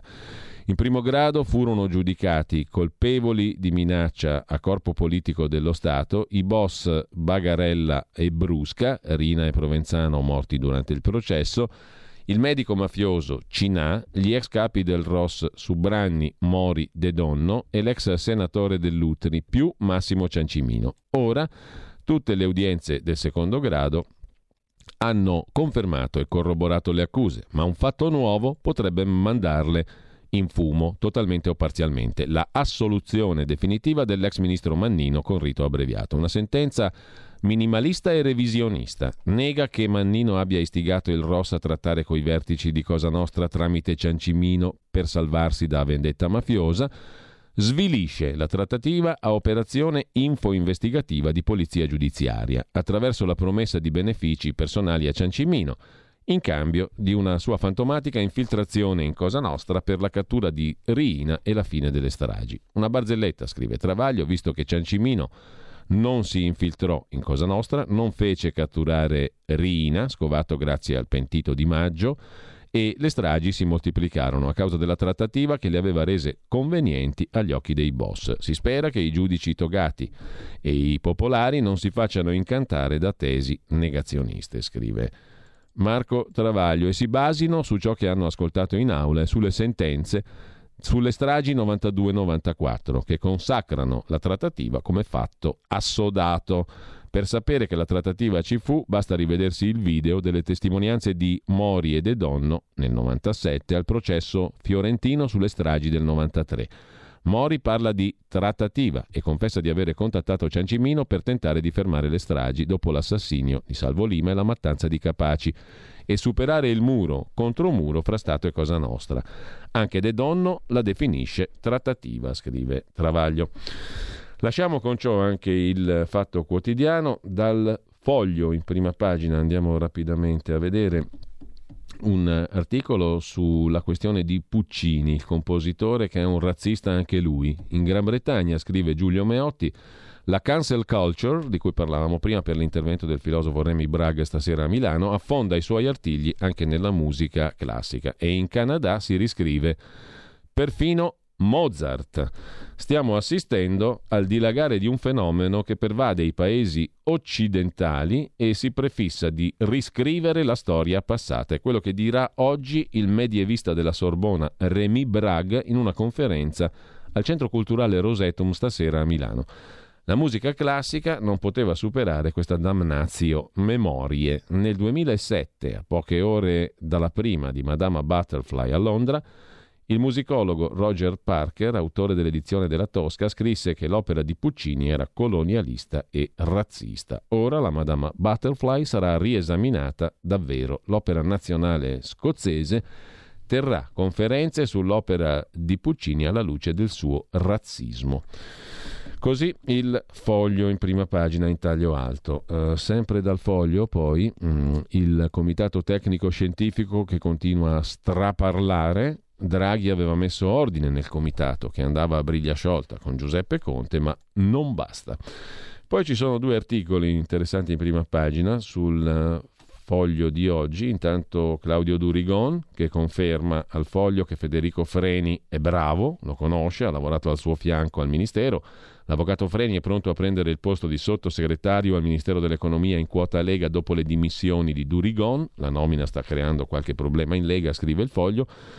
Ma poi ci sono due questioni, due articoli. Intanto una chiacchierata del direttore Cerasa con uno degli uomini chiave della macchina di Mario Draghi, Roberto Garofoli, 55 anni, sottosegretario di Stato alla Presidenza del Consiglio, segretario del Consiglio dei Ministri con delega all'attuazione del programma di governo. Garofoli a tutto campo. Nella chiacchierata sul foglio di oggi, innovazione, PNRR, reddito di cittadinanza, riforme, problemi della magistratura, rapporti tra PD e Lega, un'intervista a sottosegretario alla presidenza del Consiglio, braccio destro di Mario Draghi, che non è che parli moltissimo, eh, Garofoli, è un uomo chiave ma parla poco, oggi parla molto invece con il foglio. Da sei mesi è il braccio destro, ma anche quello sinistro del presidente Draghi. Da sei mesi non c'è riforma, provvedimento o norma che prima di finire in Consiglio dei Ministri non passi dalle sue mani, quelle di Roberto Garofoli, appunto, sottosegretario alla Presidenza del Consiglio, segretario del Consiglio dei Ministri, con delega all'attuazione del programma di governo. La conversazione con Garofoli si trova anche in formato video sul sito de Il Foglio e parte da un'affermazione fatta da Draghi, che le riforme vanno fatte anche se sono impopolari. Cosa c'è di impopolare nell'agenda del governo Draghi? Noi, dice Garofoli, abbiamo un programma di governo scandito anche nei termini e nei tempi di adozione delle riforme che ci siamo autodefiniti nel momento in cui abbiamo trasmesso agli organismi europei il PNRR, il Piano Nazionale Ripresa e Resilienza. Poi vediamo il Garofoli a tutto campo. Intanto c'è anche il calendario delle riforme Draghi un elenco cadenzato di sfide che arriva al 2026. Un documento di 27 pagine, il racconto dell'Italia moderna, il lungometraggio del domani, il paese al 2026, un sussidiario di riforme e per ogni riforma la data di attuazione, ministero per ministero, le chiavi per aprire il PNRR, scrive ancora il foglio in prima pagina. Chi vagheggia elezioni, chi coltiva l'idea che a Palazzo Chigi un uomo valga l'altro, deve leggere con attenzione il cronoprogramma di Draghi collegato al PNRR. Un abaco di riforme puntuale e fitto. Chi se non Draghi, un governo di natura eccezionale e un soprasegretario come Garofoli possono assicurare all'Europa che quello che occorre sarà fatto?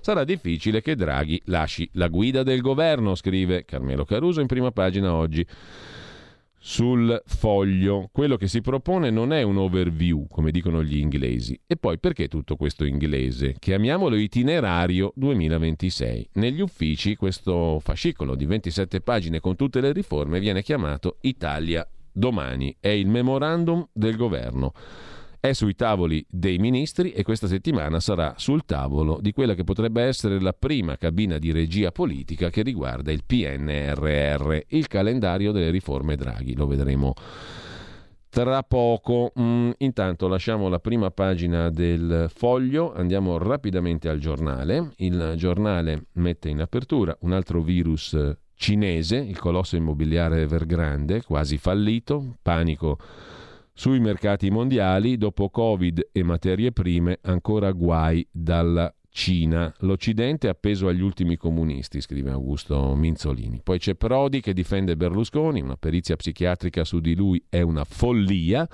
Letta che insiste con la patrimoniale e il via libera al vaccino anche per i bambini. Si inizia negli Stati Uniti dai 5 agli 11 anni. L'Italia potrebbe partire a novembre, scrive il giornale. Tra novembre e dicembre potrebbe cominciare la vaccinazione di bambini sotto i 12 anni.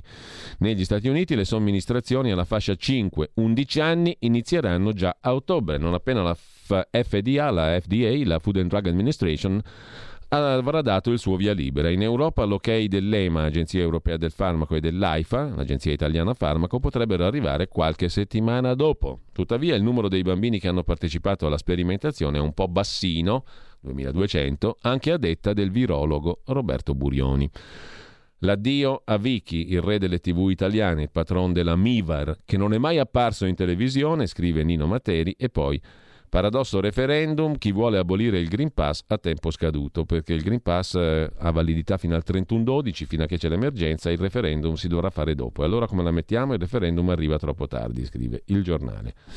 Il giorno, la nazione, il resto del Carlino, il quotidiano nazionale, apre con il vaccino per i bimbi da 5 anni in su, si comincia a buttarla là, diciamo così, come avete capito dai giornali di oggi, pediatri d'accordo, Regione Lombardia pronta a partire ma non mancano i dubbi, dice Giorgia Meloni, a mia figlia non lo farò, è troppo piccola. Il solito carta bellotta, Fondazione Gimbe parla invece di terza dose per tutti, gli anticorpi calano dopo qualche mese, bisogna rafforzare le difese. Poi dal giorno in cronaca milanese, paradosso del settore ristorazione, non si trovano più camerieri, devo respingere le prenotazioni, dice un ristoratore. Lasciamo il giorno, andiamo velocemente al mattino di Napoli.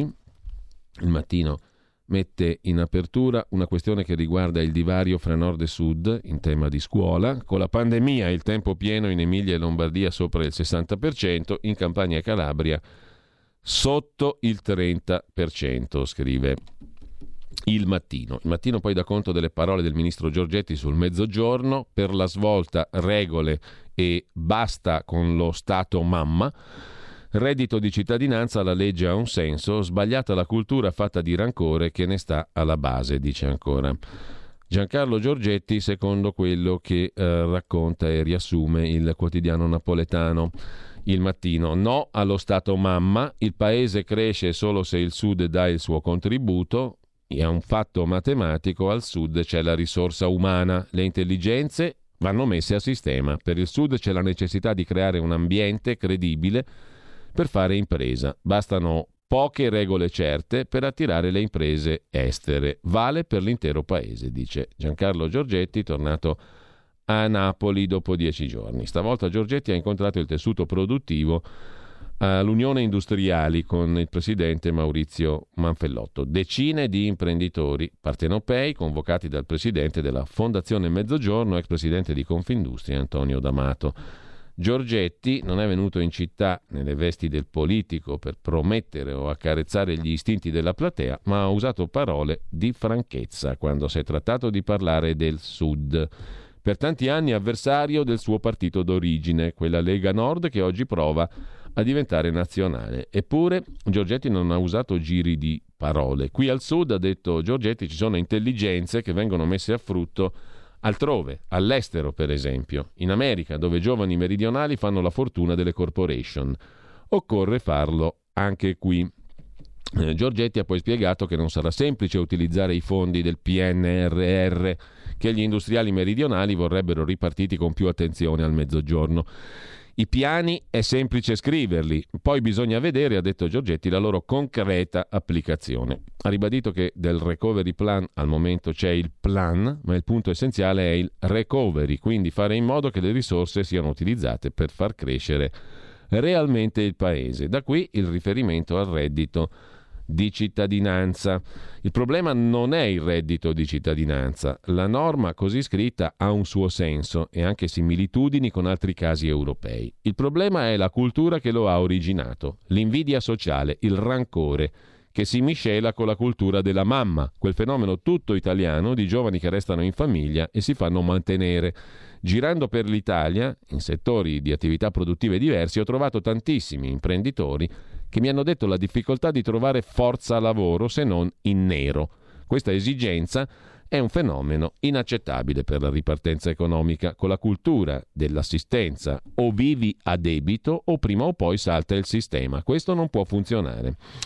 E poi si è affrontato anche il tema del cosiddetto Green Deal, il nuovo corso dell'Europa, il digitale, la riconversione energetica. Nessuno è contro a ridurre l'inquinamento e ad avere un mondo pulito, ha detto Giorgetti, ma ha senso se questo viene fatto da tutti i paesi e non solo dall'Europa. C'è poi un problema di natura industriale, come sui piani europei dei trasporti. Si prevede di passare tutti gli autobus all'elettrico entro il 2030. La domanda è: ma possiamo produrli?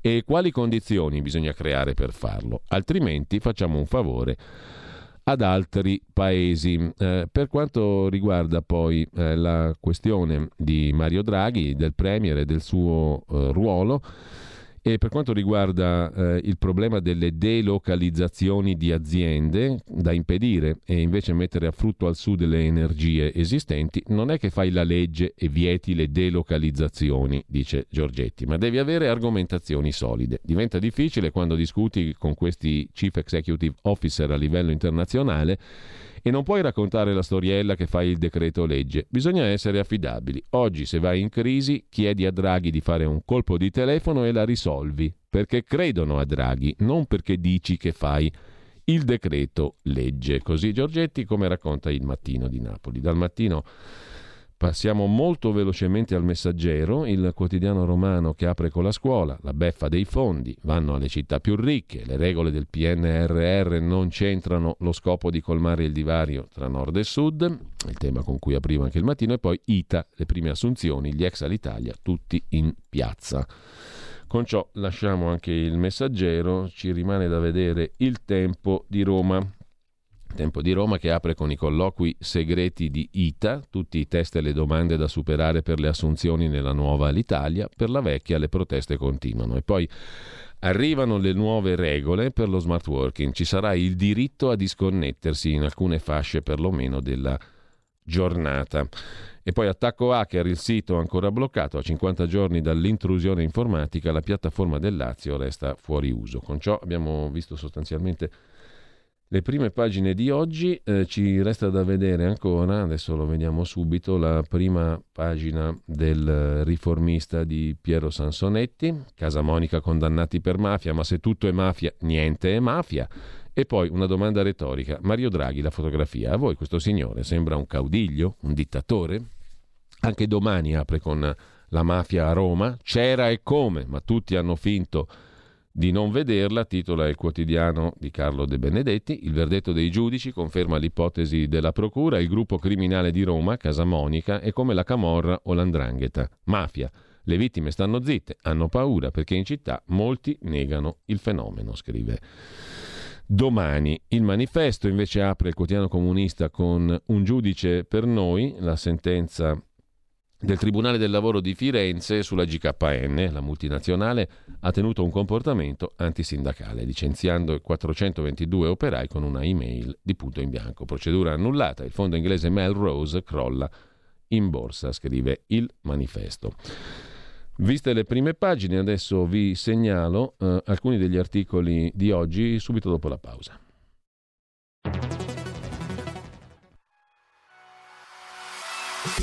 Chi sbaglia paga. Ci metto la firma.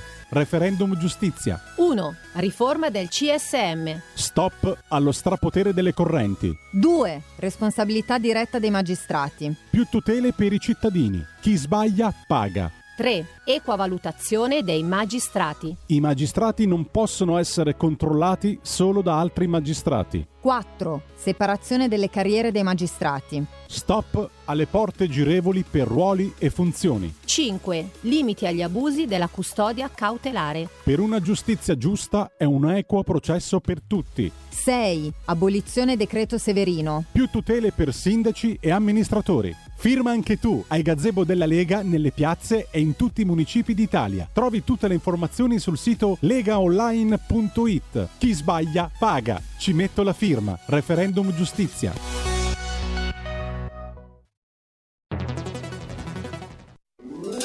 Stai ascoltando RPL. la tua voce libera, senza filtri né censura. La tua radio.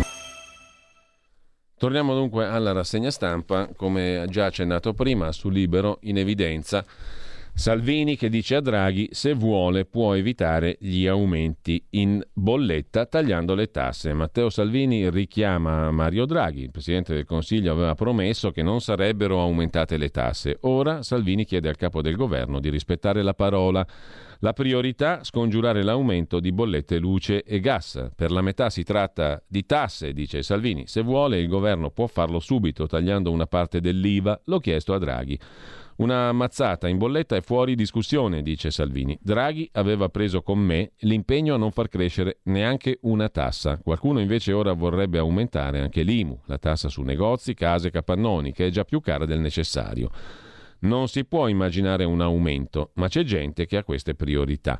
Salvini attacca PD e 5 Stelle. Non lasciamo il governo nelle loro mani. Se vogliono si spostino Conte e Letta. Noi stiamo qui a vigilare, ma al presidente Draghi chiediamo parole chiare. Questo è un dovere da parte del governo sulle bollette perché le famiglie si devono rialzare dopo un anno e mezzo di Covid. E non è solo la bolletta energetica, non è pensabile aumentare l'IMU. La casa è già tartassata, non permetteremo alcun aumento.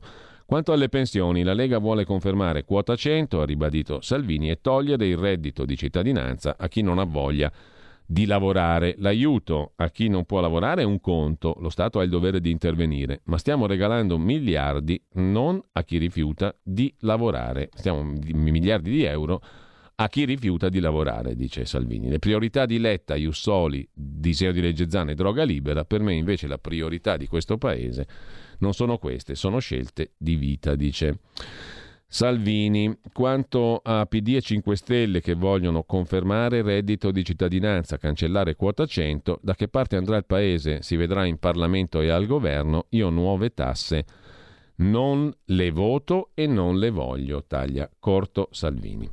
Eh, mentre eh, sempre Salvini ieri è stato al carcere di Santa Maria Maggiore a Venezia, e ha trovato il macellaio padovano Walter Onichini che nel 2013 scoprì, a casa con la famiglia, un ladro che tentava di rubargli l'auto in giardino. Sparò un colpo, un vicino dirà poi che il ladro, fuggento, gridava me ne sto andando, Onichini spara, lo colpisce, credendolo morto lo carica in auto, lo lascia in un fossato. È stato condannato per tentato omicidio.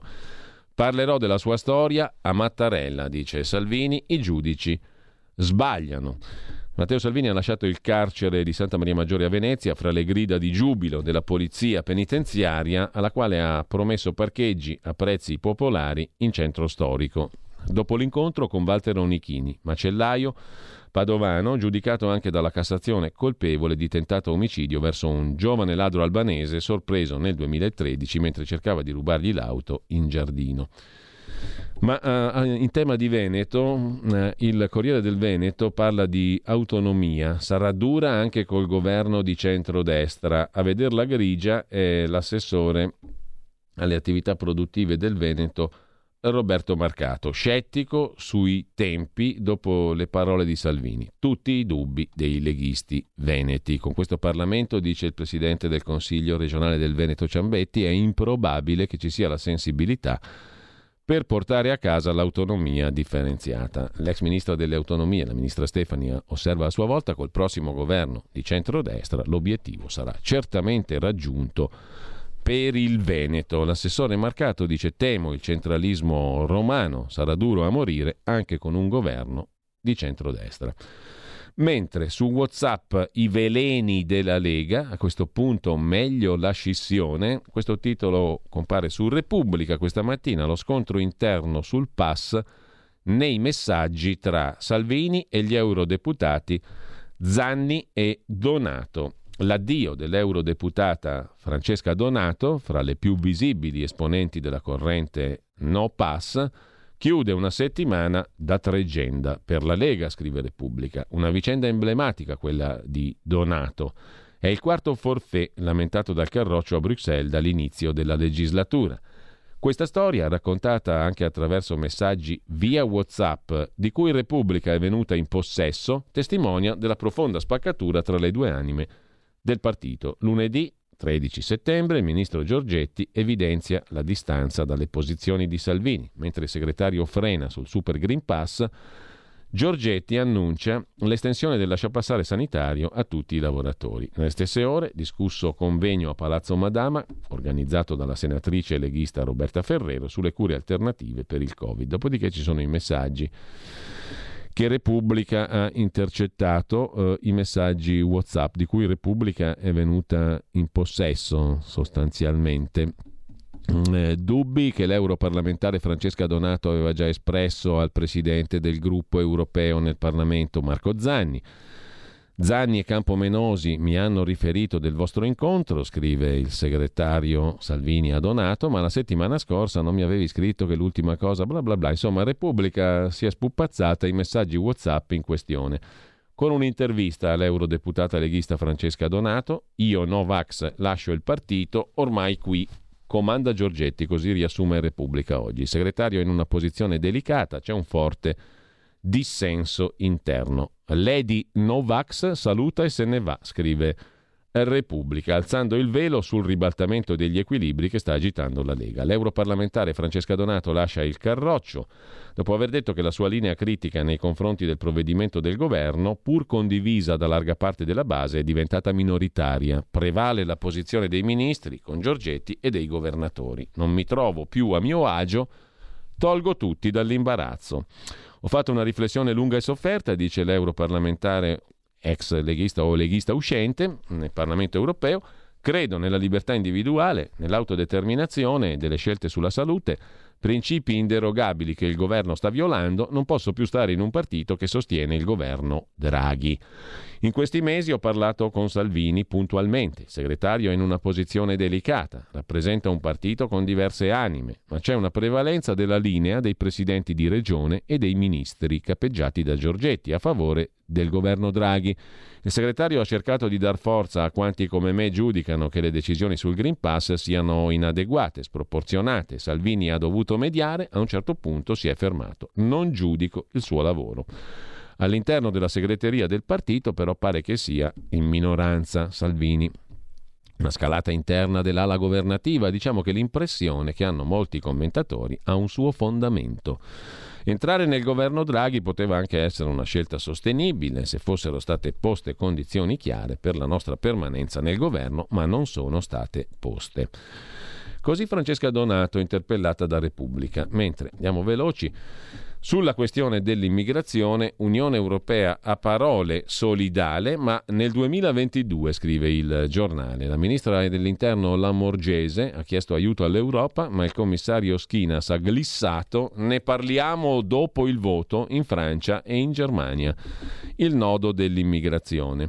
Eh, L'Europa porta in là. Intanto c'è da segnalare l'articolo di avvenire sull'allarme PFAS su carne, frutta e verdura. Nulla è stato fatto per ridurre i rischi. Lo aveva anticipato tra l'altro veleni non solo nell'acqua a venire lo scorso 18 aprile. Resi noti ieri, dopo la sentenza del TAR, i dati drammatici dell'Istituto Superiore di Sanità sulla contaminazione degli alimenti risalgono al 2017. La denuncia è che sono mancate azioni risolutive per il problema inquinamento che noi stiamo affrontando anche con mm, le mamme NOPFAS nella rubrica Zoom condotta da Antonino Danna. Ne abbiamo già parlato e ne riparleremo. Il processo alla Miteni, azienda inquinante, entra nel vivo.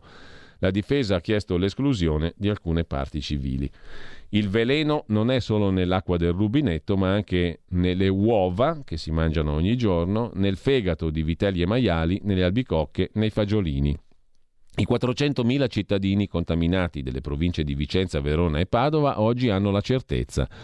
I PFAS, sostanze sintetiche utilizzate per impermeabilizzare, lungo gli anni non li hanno solo bevuti dalla falda acquifera, ma anche mangiati con prodotti di tutta la catena alimentare coltivata e allevata nella zona rossa dell'inquinamento. I numeri sono quelli del piano Campionamento Alimenti per la ricerca di sostanze perfluoroalchiliche realizzato dall'Istituto Superiore della Sanità su commissione della Regione Veneto tra 2016 e 2017 dati che a fine 2017 erano stati resi noti solo in forma aggregata e non geolocalizzata dentro la grande area contaminata. Dopo quattro anni di braccio di ferro con la regione Veneto, sbloccati solo dalla sentenza con cui il TAR del Veneto dello scorso 8 aprile, le Mame Nopfas e Greenpeace hanno reso noto il numero di campioni, dove sono stati prelevati e il loro grado di contaminazione. Va detto che i PFAS provocano l'aumento di alcune patologie, fra cui ischemie e malattie cardiovascolari. I picchi rilevati riguardano le carni, in particolare suine, ma anche il pesce. Ma il dato più impressionante è quello delle uova di gallina. 37.100 nanogrammi di PFAS in un chilo. È la somma di 12 sostanze perfluoroalchiliche, le stesse su cui si concentrano il monitoraggio della regione e le analisi sull'acqua resa potabile grazie a filtri.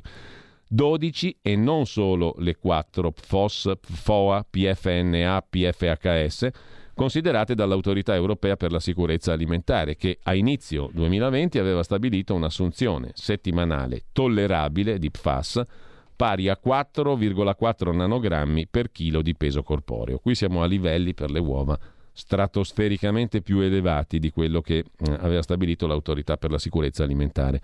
Con i livelli rilevati, esemplificano le mamme Nopfas e Greenpeace, basterebbe mezzo chilo di albicocche perché una persona di 60 kg superi la soglia. Soglia che l'Agenzia europea per la sicurezza alimentare, l'EFSA, indica per una popolazione generica, certamente non quella con il tasso di PFAS più alto nel sangue, mai rilevato al mondo, come quello della zona del Veneto, appunto. Qual è la situazione oggi? Questo è il punto di domanda, scrive Avvenire. Quella che osserviamo in questo momento è una fotografia di cinque anni fa. Nel 2017 erano bastati i primi dati aggregati perché i gruppi di acquisto solidale della zona sospendessero i rifornimenti a chilometro zero.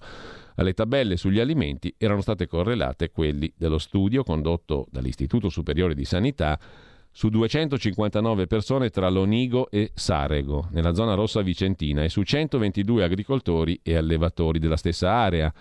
A fronte di limiti fissati a 8 nanogrammi di PFOA per litro di sangue, i primi presentavano una media di 13,8, i secondi salivano a 40 con picchi di 159.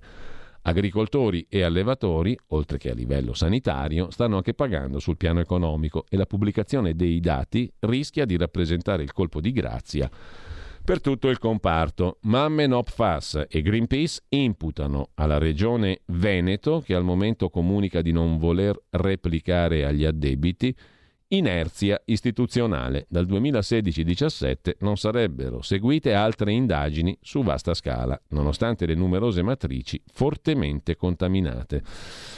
A ciò si aggiunge l'assenza di azioni risolutive per azzerare l'inquinamento e ridurre la contaminazione delle acque non destinate a uso potabile, si legge nello studio reso noto ieri. Dati e campioni incompleti, le mamme no pass cercano la verità. Sotto accusa anche la mancanza di test al di fuori della zona rossa. Le famiglie dicono mai effettuate biopsie o autopsie sulle persone residenti. Così su avvenire si pone la questione dell'allarme PFAS in Veneto, nelle tre province in particolare di Vicenza, Verona e Padova, per frutta, carne e verdura. Ne riparleremo.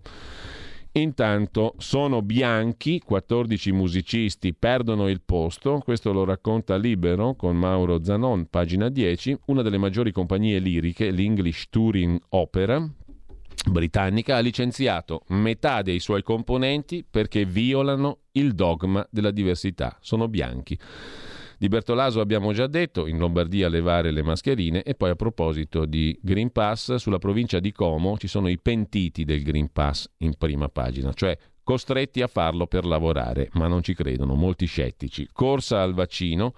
Nel pomeriggio in via Napoleona a Como, nel lab, la coda di persone in attesa per vaccinarsi non tutte terze dosi, alcuni erano studenti per le seconde dosi, molti erano invece persone di mezza età, contrari al vaccino, ma che sono corsi all'ultimo alla luce dell'obbligo di Green Pass introdotto per il mondo del lavoro.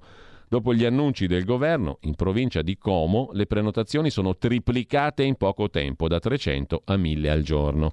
Dice Lorenzo, 26 anni, appena fatto la prima dose. Io sono proprio contrario al vaccino. Mi sono vaccinato solo perché adesso è obbligatorio per lavorare. Sono convinto che a me non serve a niente. I giovani sono immuni o quasi, una volta vaccinati, tutti i fragili e gli anziani. Non ha senso. Insomma, coloro che lo fanno perché costretti per lavorare, racconta la provincia di Como. Il vaccino è libertà, dice Enrico Letta, che stronca l'ultimo referendum. Su questo c'è anche sulla stampa di Torino l'intervista al presidente della Corte Costituzionale emerito Giovanni Maria Flick. L'obiettivo dei firmatari dare picconate al Parlamento. Ma con questo e gli scettici del PAS presi in giro dalla stampa di Torino, chiudiamo. Intanto eh, il cui Parlamento, poi abbiamo il punto sul referendum e poi andiamo a Mordi Media con il professor Ugo Volli tra poco.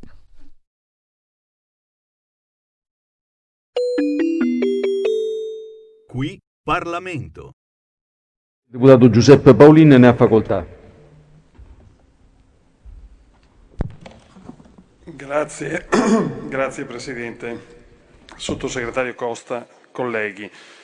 Il provvedimento del quale discutiamo la conversione in legge si inserisce nel solco tracciato dai precedenti decreti 52 e 105 del 2021.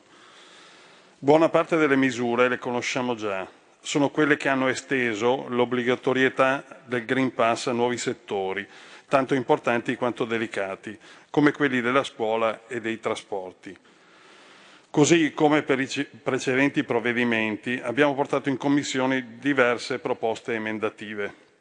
Abbiamo cercato di dar voce alle richieste, ai dubbi e alle perplessità, tutte legittime, che in questo momento ci vengono portate all'attenzione dai nostri concittadini.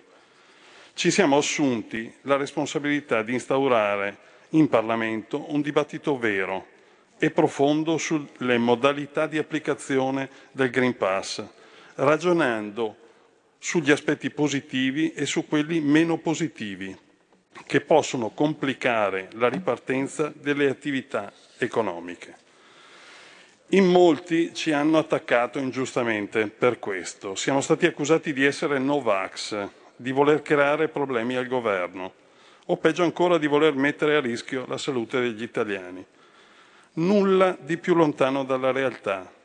I fatti dimostrano che non siamo qui per creare problemi al governo o alla maggioranza, siamo qui per risolverli, i problemi impegnandoci ogni giorno con emendamenti, subemendamenti e ordini del giorno per migliorare, dove possibile, i provvedimenti varati dal Governo. Si tratta per, peraltro di un impegno che ha già dato in più di un'occasione dei risultati importanti. Penso alla norma del decreto 105 che aveva paralizzato in un primo momento lo svolgimento di fiere e sagre locali perché esponeva gli organizzatori al rischio di sanzioni altissime. Abbiamo ricevuto centinaia di segnalazioni, ci siamo fatti carico del problema e siamo riusciti a modificare la disposizione nel corso dell'esame parlamentare. Abbiamo così sostituito l'obbligo di verifica del Green Pass con un obbligo informativo meno stringente ma comunque efficace, coniugando l'interesse alla sicurezza con quello alla ripartenza di centinaia di eventi. Lo stesso abbiamo fatto nel decreto in esame con i trasporti, per i quali l'obbligatorietà del Green Pass è scattata dal 1 settembre scorso. La Lega si è battuta affinché questo termine non venisse anticipato, perché una partenza sperimentale nel mese di agosto avrebbe avuto un impatto minimo sulla curva epidemiologica, che già di suo era in diminuzione, mentre avrebbe avuto un impatto fortemente negativo per il turismo, un settore che ad agosto aveva bisogno di stabilità, di essere sostenuto, di ripartire, non certo di essere messo in difficoltà. Un discorso a parte va fatto poi per l'altro settore coinvolto dal provvedimento, la scuola. Bene, le norme sullo svolgimento delle attività didattiche e scolastiche in presenza, norme che riconoscono il valore fondamentale della scuola come comunità, indispensabile per la crescita culturale, affettiva e sociale dei nostri ragazzi. Bene anche l'esclusione del Green Pass per i bambini, gli alunni e gli studenti delle istituzioni scolastiche, per i quali il diritto all'istruzione non può chiaramente essere negoziato. Molto bene il piano di screening della popolazione scolastica, per il quale si stanziano finalmente 100 milioni di euro per l'anno 2021. Anche qui grazie soprattutto all'insistenza del gruppo della Lega. Meno bene invece la norma che instaura un collegamento tra vaccinazione e obbligo di indossare le mascherine. È una misura che rischia di creare discriminazione tra gli, stu- tra gli studenti vaccinati e non, perché fa divenire questi ultimi responsabili di un obbligo che poi va ad applicarsi a tutta la classe. Lo hanno denunciato i presidi, i professori, i genitori, anche pubblicamente, e noi abbiamo recepito le loro istanze in emendamenti. Si pensi a una classe con pochi o, peggio, un solo alunno non vaccinato, magari per problemi di salute come si sentirà questo alunno a sapere che tutta la classe indossa la mascherina per colpa sua, in conseguenza del suo status di non vaccinato? Come si può coniugare una norma simile poi con il diritto alla privacy degli studenti? Ci sentiamo francamente di dissentire su questo punto. Peraltro l'essere vaccinati non ci attribuisce al di fuori della scuola il diritto di toglierci la mascherina, un vaccinato non entra in treno senza mascherina, non entra al cinema senza mascherina, non va a fare la spesa senza mascherina. Non vediamo quindi per quale ragione in un ambiente dagli equilibri così delicati come in una classe debba valere una regola differente. Sia chiaro, benvengano le deroghe all'obbligo di mascherine. Ci devono essere nelle situazioni in cui ci si può derogare all'obbligo di mascherina ma queste deroghe vanno modulate sulla base di criteri differenti, come l'andamento della situazione epidemiologica, i risultati dello screening, i test salivari, le caratteristiche degli edifici, la dimensione delle classi, la loro areazione, non sulla presenza di alunni vaccinati o non vaccinati. Ci siamo battuti molto in commissione contro questa norma, purtroppo non abbiamo avuto ascolto, ma continueremo in ogni caso a vigilare affinché non vi siano episodi di emarginazione, discriminazione o anche di bullismo nei riguardi di studenti non vaccinati. Mi soffermo infine su alcuni risultati importanti che siamo riusciti ad ottenere nel corso dell'esame del provvedimento in Commissione. Il primo riguarda l'estensione da 48 a 72 ore di, della validità del Green Pass rilasciato con test molecolare. Era una nostra richiesta, a prima firma della collega Cavandoli, ed era una richiesta di assoluto buonsenso, perché per i test molecolari, come sappiamo, il rilascio del referto non è immediato, possono volerci anche 24 ore e quindi la durata del Green Pass veniva praticamente per dimezzarsi. Il secondo risultato che abbiamo ottenuto, davvero importantissimo, riguarda la proroga delle tutele previste dalla normativa emergenziale in favore dei lavoratori fragili. Si era creato un vuoto normativo che aveva lasciato privi di tutele adeguate i lavoratori in questione, nonostante la proroga dello stato di emergenza il 31 dicembre 2021. Con l'approvazione degli emendamenti a prima firma dei colleghi Panizzut, Lazzarini e De Martini, questo vuoto viene finalmente colmato e si consente ai lavoratori fragili di svolgere l'attività lavorativa in modalità agile sino al termine dello stato di emergenza. Per questi lavoratori che non, non, possono fare ricorso allo smart working, inoltre viene ripristinata l'equiparazione del periodo di assenza al ricovero ospedaliero, con diritto alla retribuzione e alla conservazione del posto. Si tratta di una misura fondamentale per migliaia di persone immunodepresse, con disabilità o altre gravi patologie, che in caso di contagio verrebbero esposte alle più gravi complicazioni dell'infezione. Lavoratori scusate, che devono essere protetti senza incertezze, senza vincoli di bilancio, che per troppo tempo si sono trovati invece costretti a mettere a rischio la propria incolumità per conservare il posto di lavoro.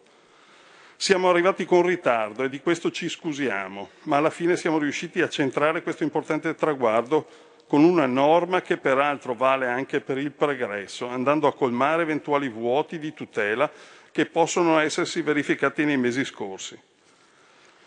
Concludo l'intervento con un cenno alle altre proposte del gruppo che sono ancora in attesa di una risposta da parte del governo. Test salivari rapidi, proroga delle certificazioni rilasciate ai soggetti guariti, Green Pass con test sierologici, tamponi gratuiti per determinate categorie, indennizzo ai danneggiati da vaccinazione. Sono tematiche di assoluto rilievo, alle quali continueremo ad insistere in tutte le occasioni utili fino all'effettiva approvazione. Grazie. Qui Parlamento. Stai ascoltando RPL. La tua voce libera, senza filtri né censura. La tua radio.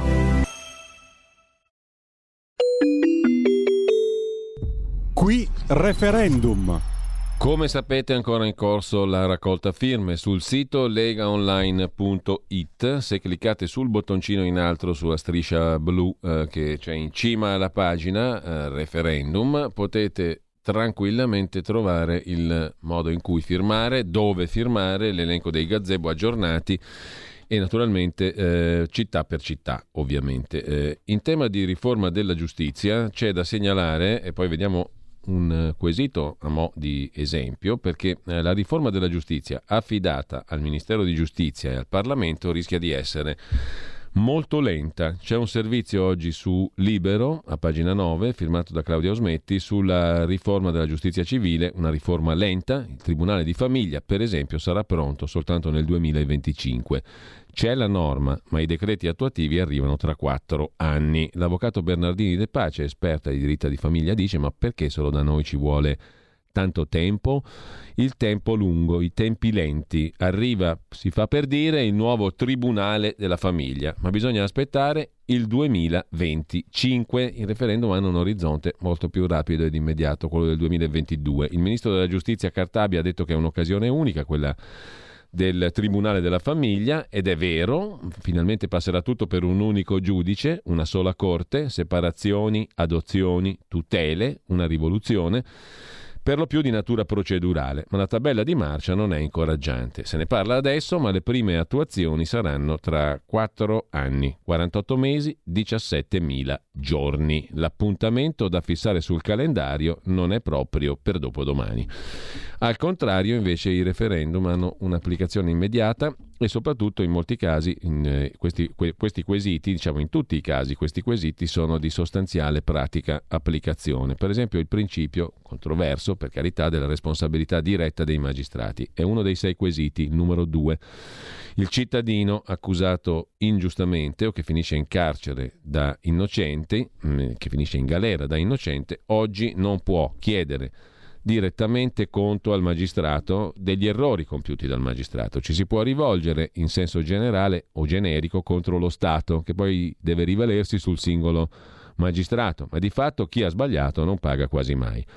Votando sì, introduciamo la possibilità di chiamare direttamente in causa il magistrato che ha commesso l'errore, come vuole la Costituzione, articolo 28, per cui tutti i pubblici funzionari devono essere responsabili e pagare per abusi, azioni dolose e gravi negligenze. La Costituzione vuole infatti che ogni singolo funzionario, compresi dunque i giudici, sia direttamente responsabile per i danni causati nell'esercizio delle proprie funzioni, però oggi i magistrati, a differenza degli altri funzionari, non possono essere chiamati a rispondere direttamente. Il cittadino può rivolgersi solo allo Stato. Questo meccanismo è un ingiustificato favoritismo verso alcuni funzionari rispetto agli altri e anche ai comuni cittadini, favorisce il privilegio e annacqua le responsabilità del magistrato. Il cittadino danneggiato può rivolgersi direttamente soltanto contro lo Stato attualmente. I dati confermano, scrivono i proponenti del referendum, l'inefficacia dell'attuale disciplina. Dall'88 a oggi sono solo poco più di 400 le cause avviate da cittadini nei confronti dello Stato per responsabilità dei magistrati. Solo 4 si sono concluse con l'accertamento di colpevolezza. Gli errori hanno un costo per ogni giorno di ingiusta detenzione lo Stato dà alla vittima 235,82 euro. Con il sì si introduce la possibilità di chiamare direttamente in causa il magistrato che ha procurato il danno. I magistrati saranno considerati come tutti i funzionari pubblici. Il principio chi sbaglia paga, stop a regimi privilegiati. Lo scopo responsabilizzare i magistrati, preservarne l'onorabilità, scongiurare gli abusi e le negligenze gravi. Il referendum 2022, le riforme della giustizia, campacavallo sostanzialmente. Legaonline.it il pulsante referendum giustizia vi dice tutto quello che c'è ancora da dire e anche dove firmare oltre che nei vostri comuni di residenza, è vostro diritto. Qui referendum.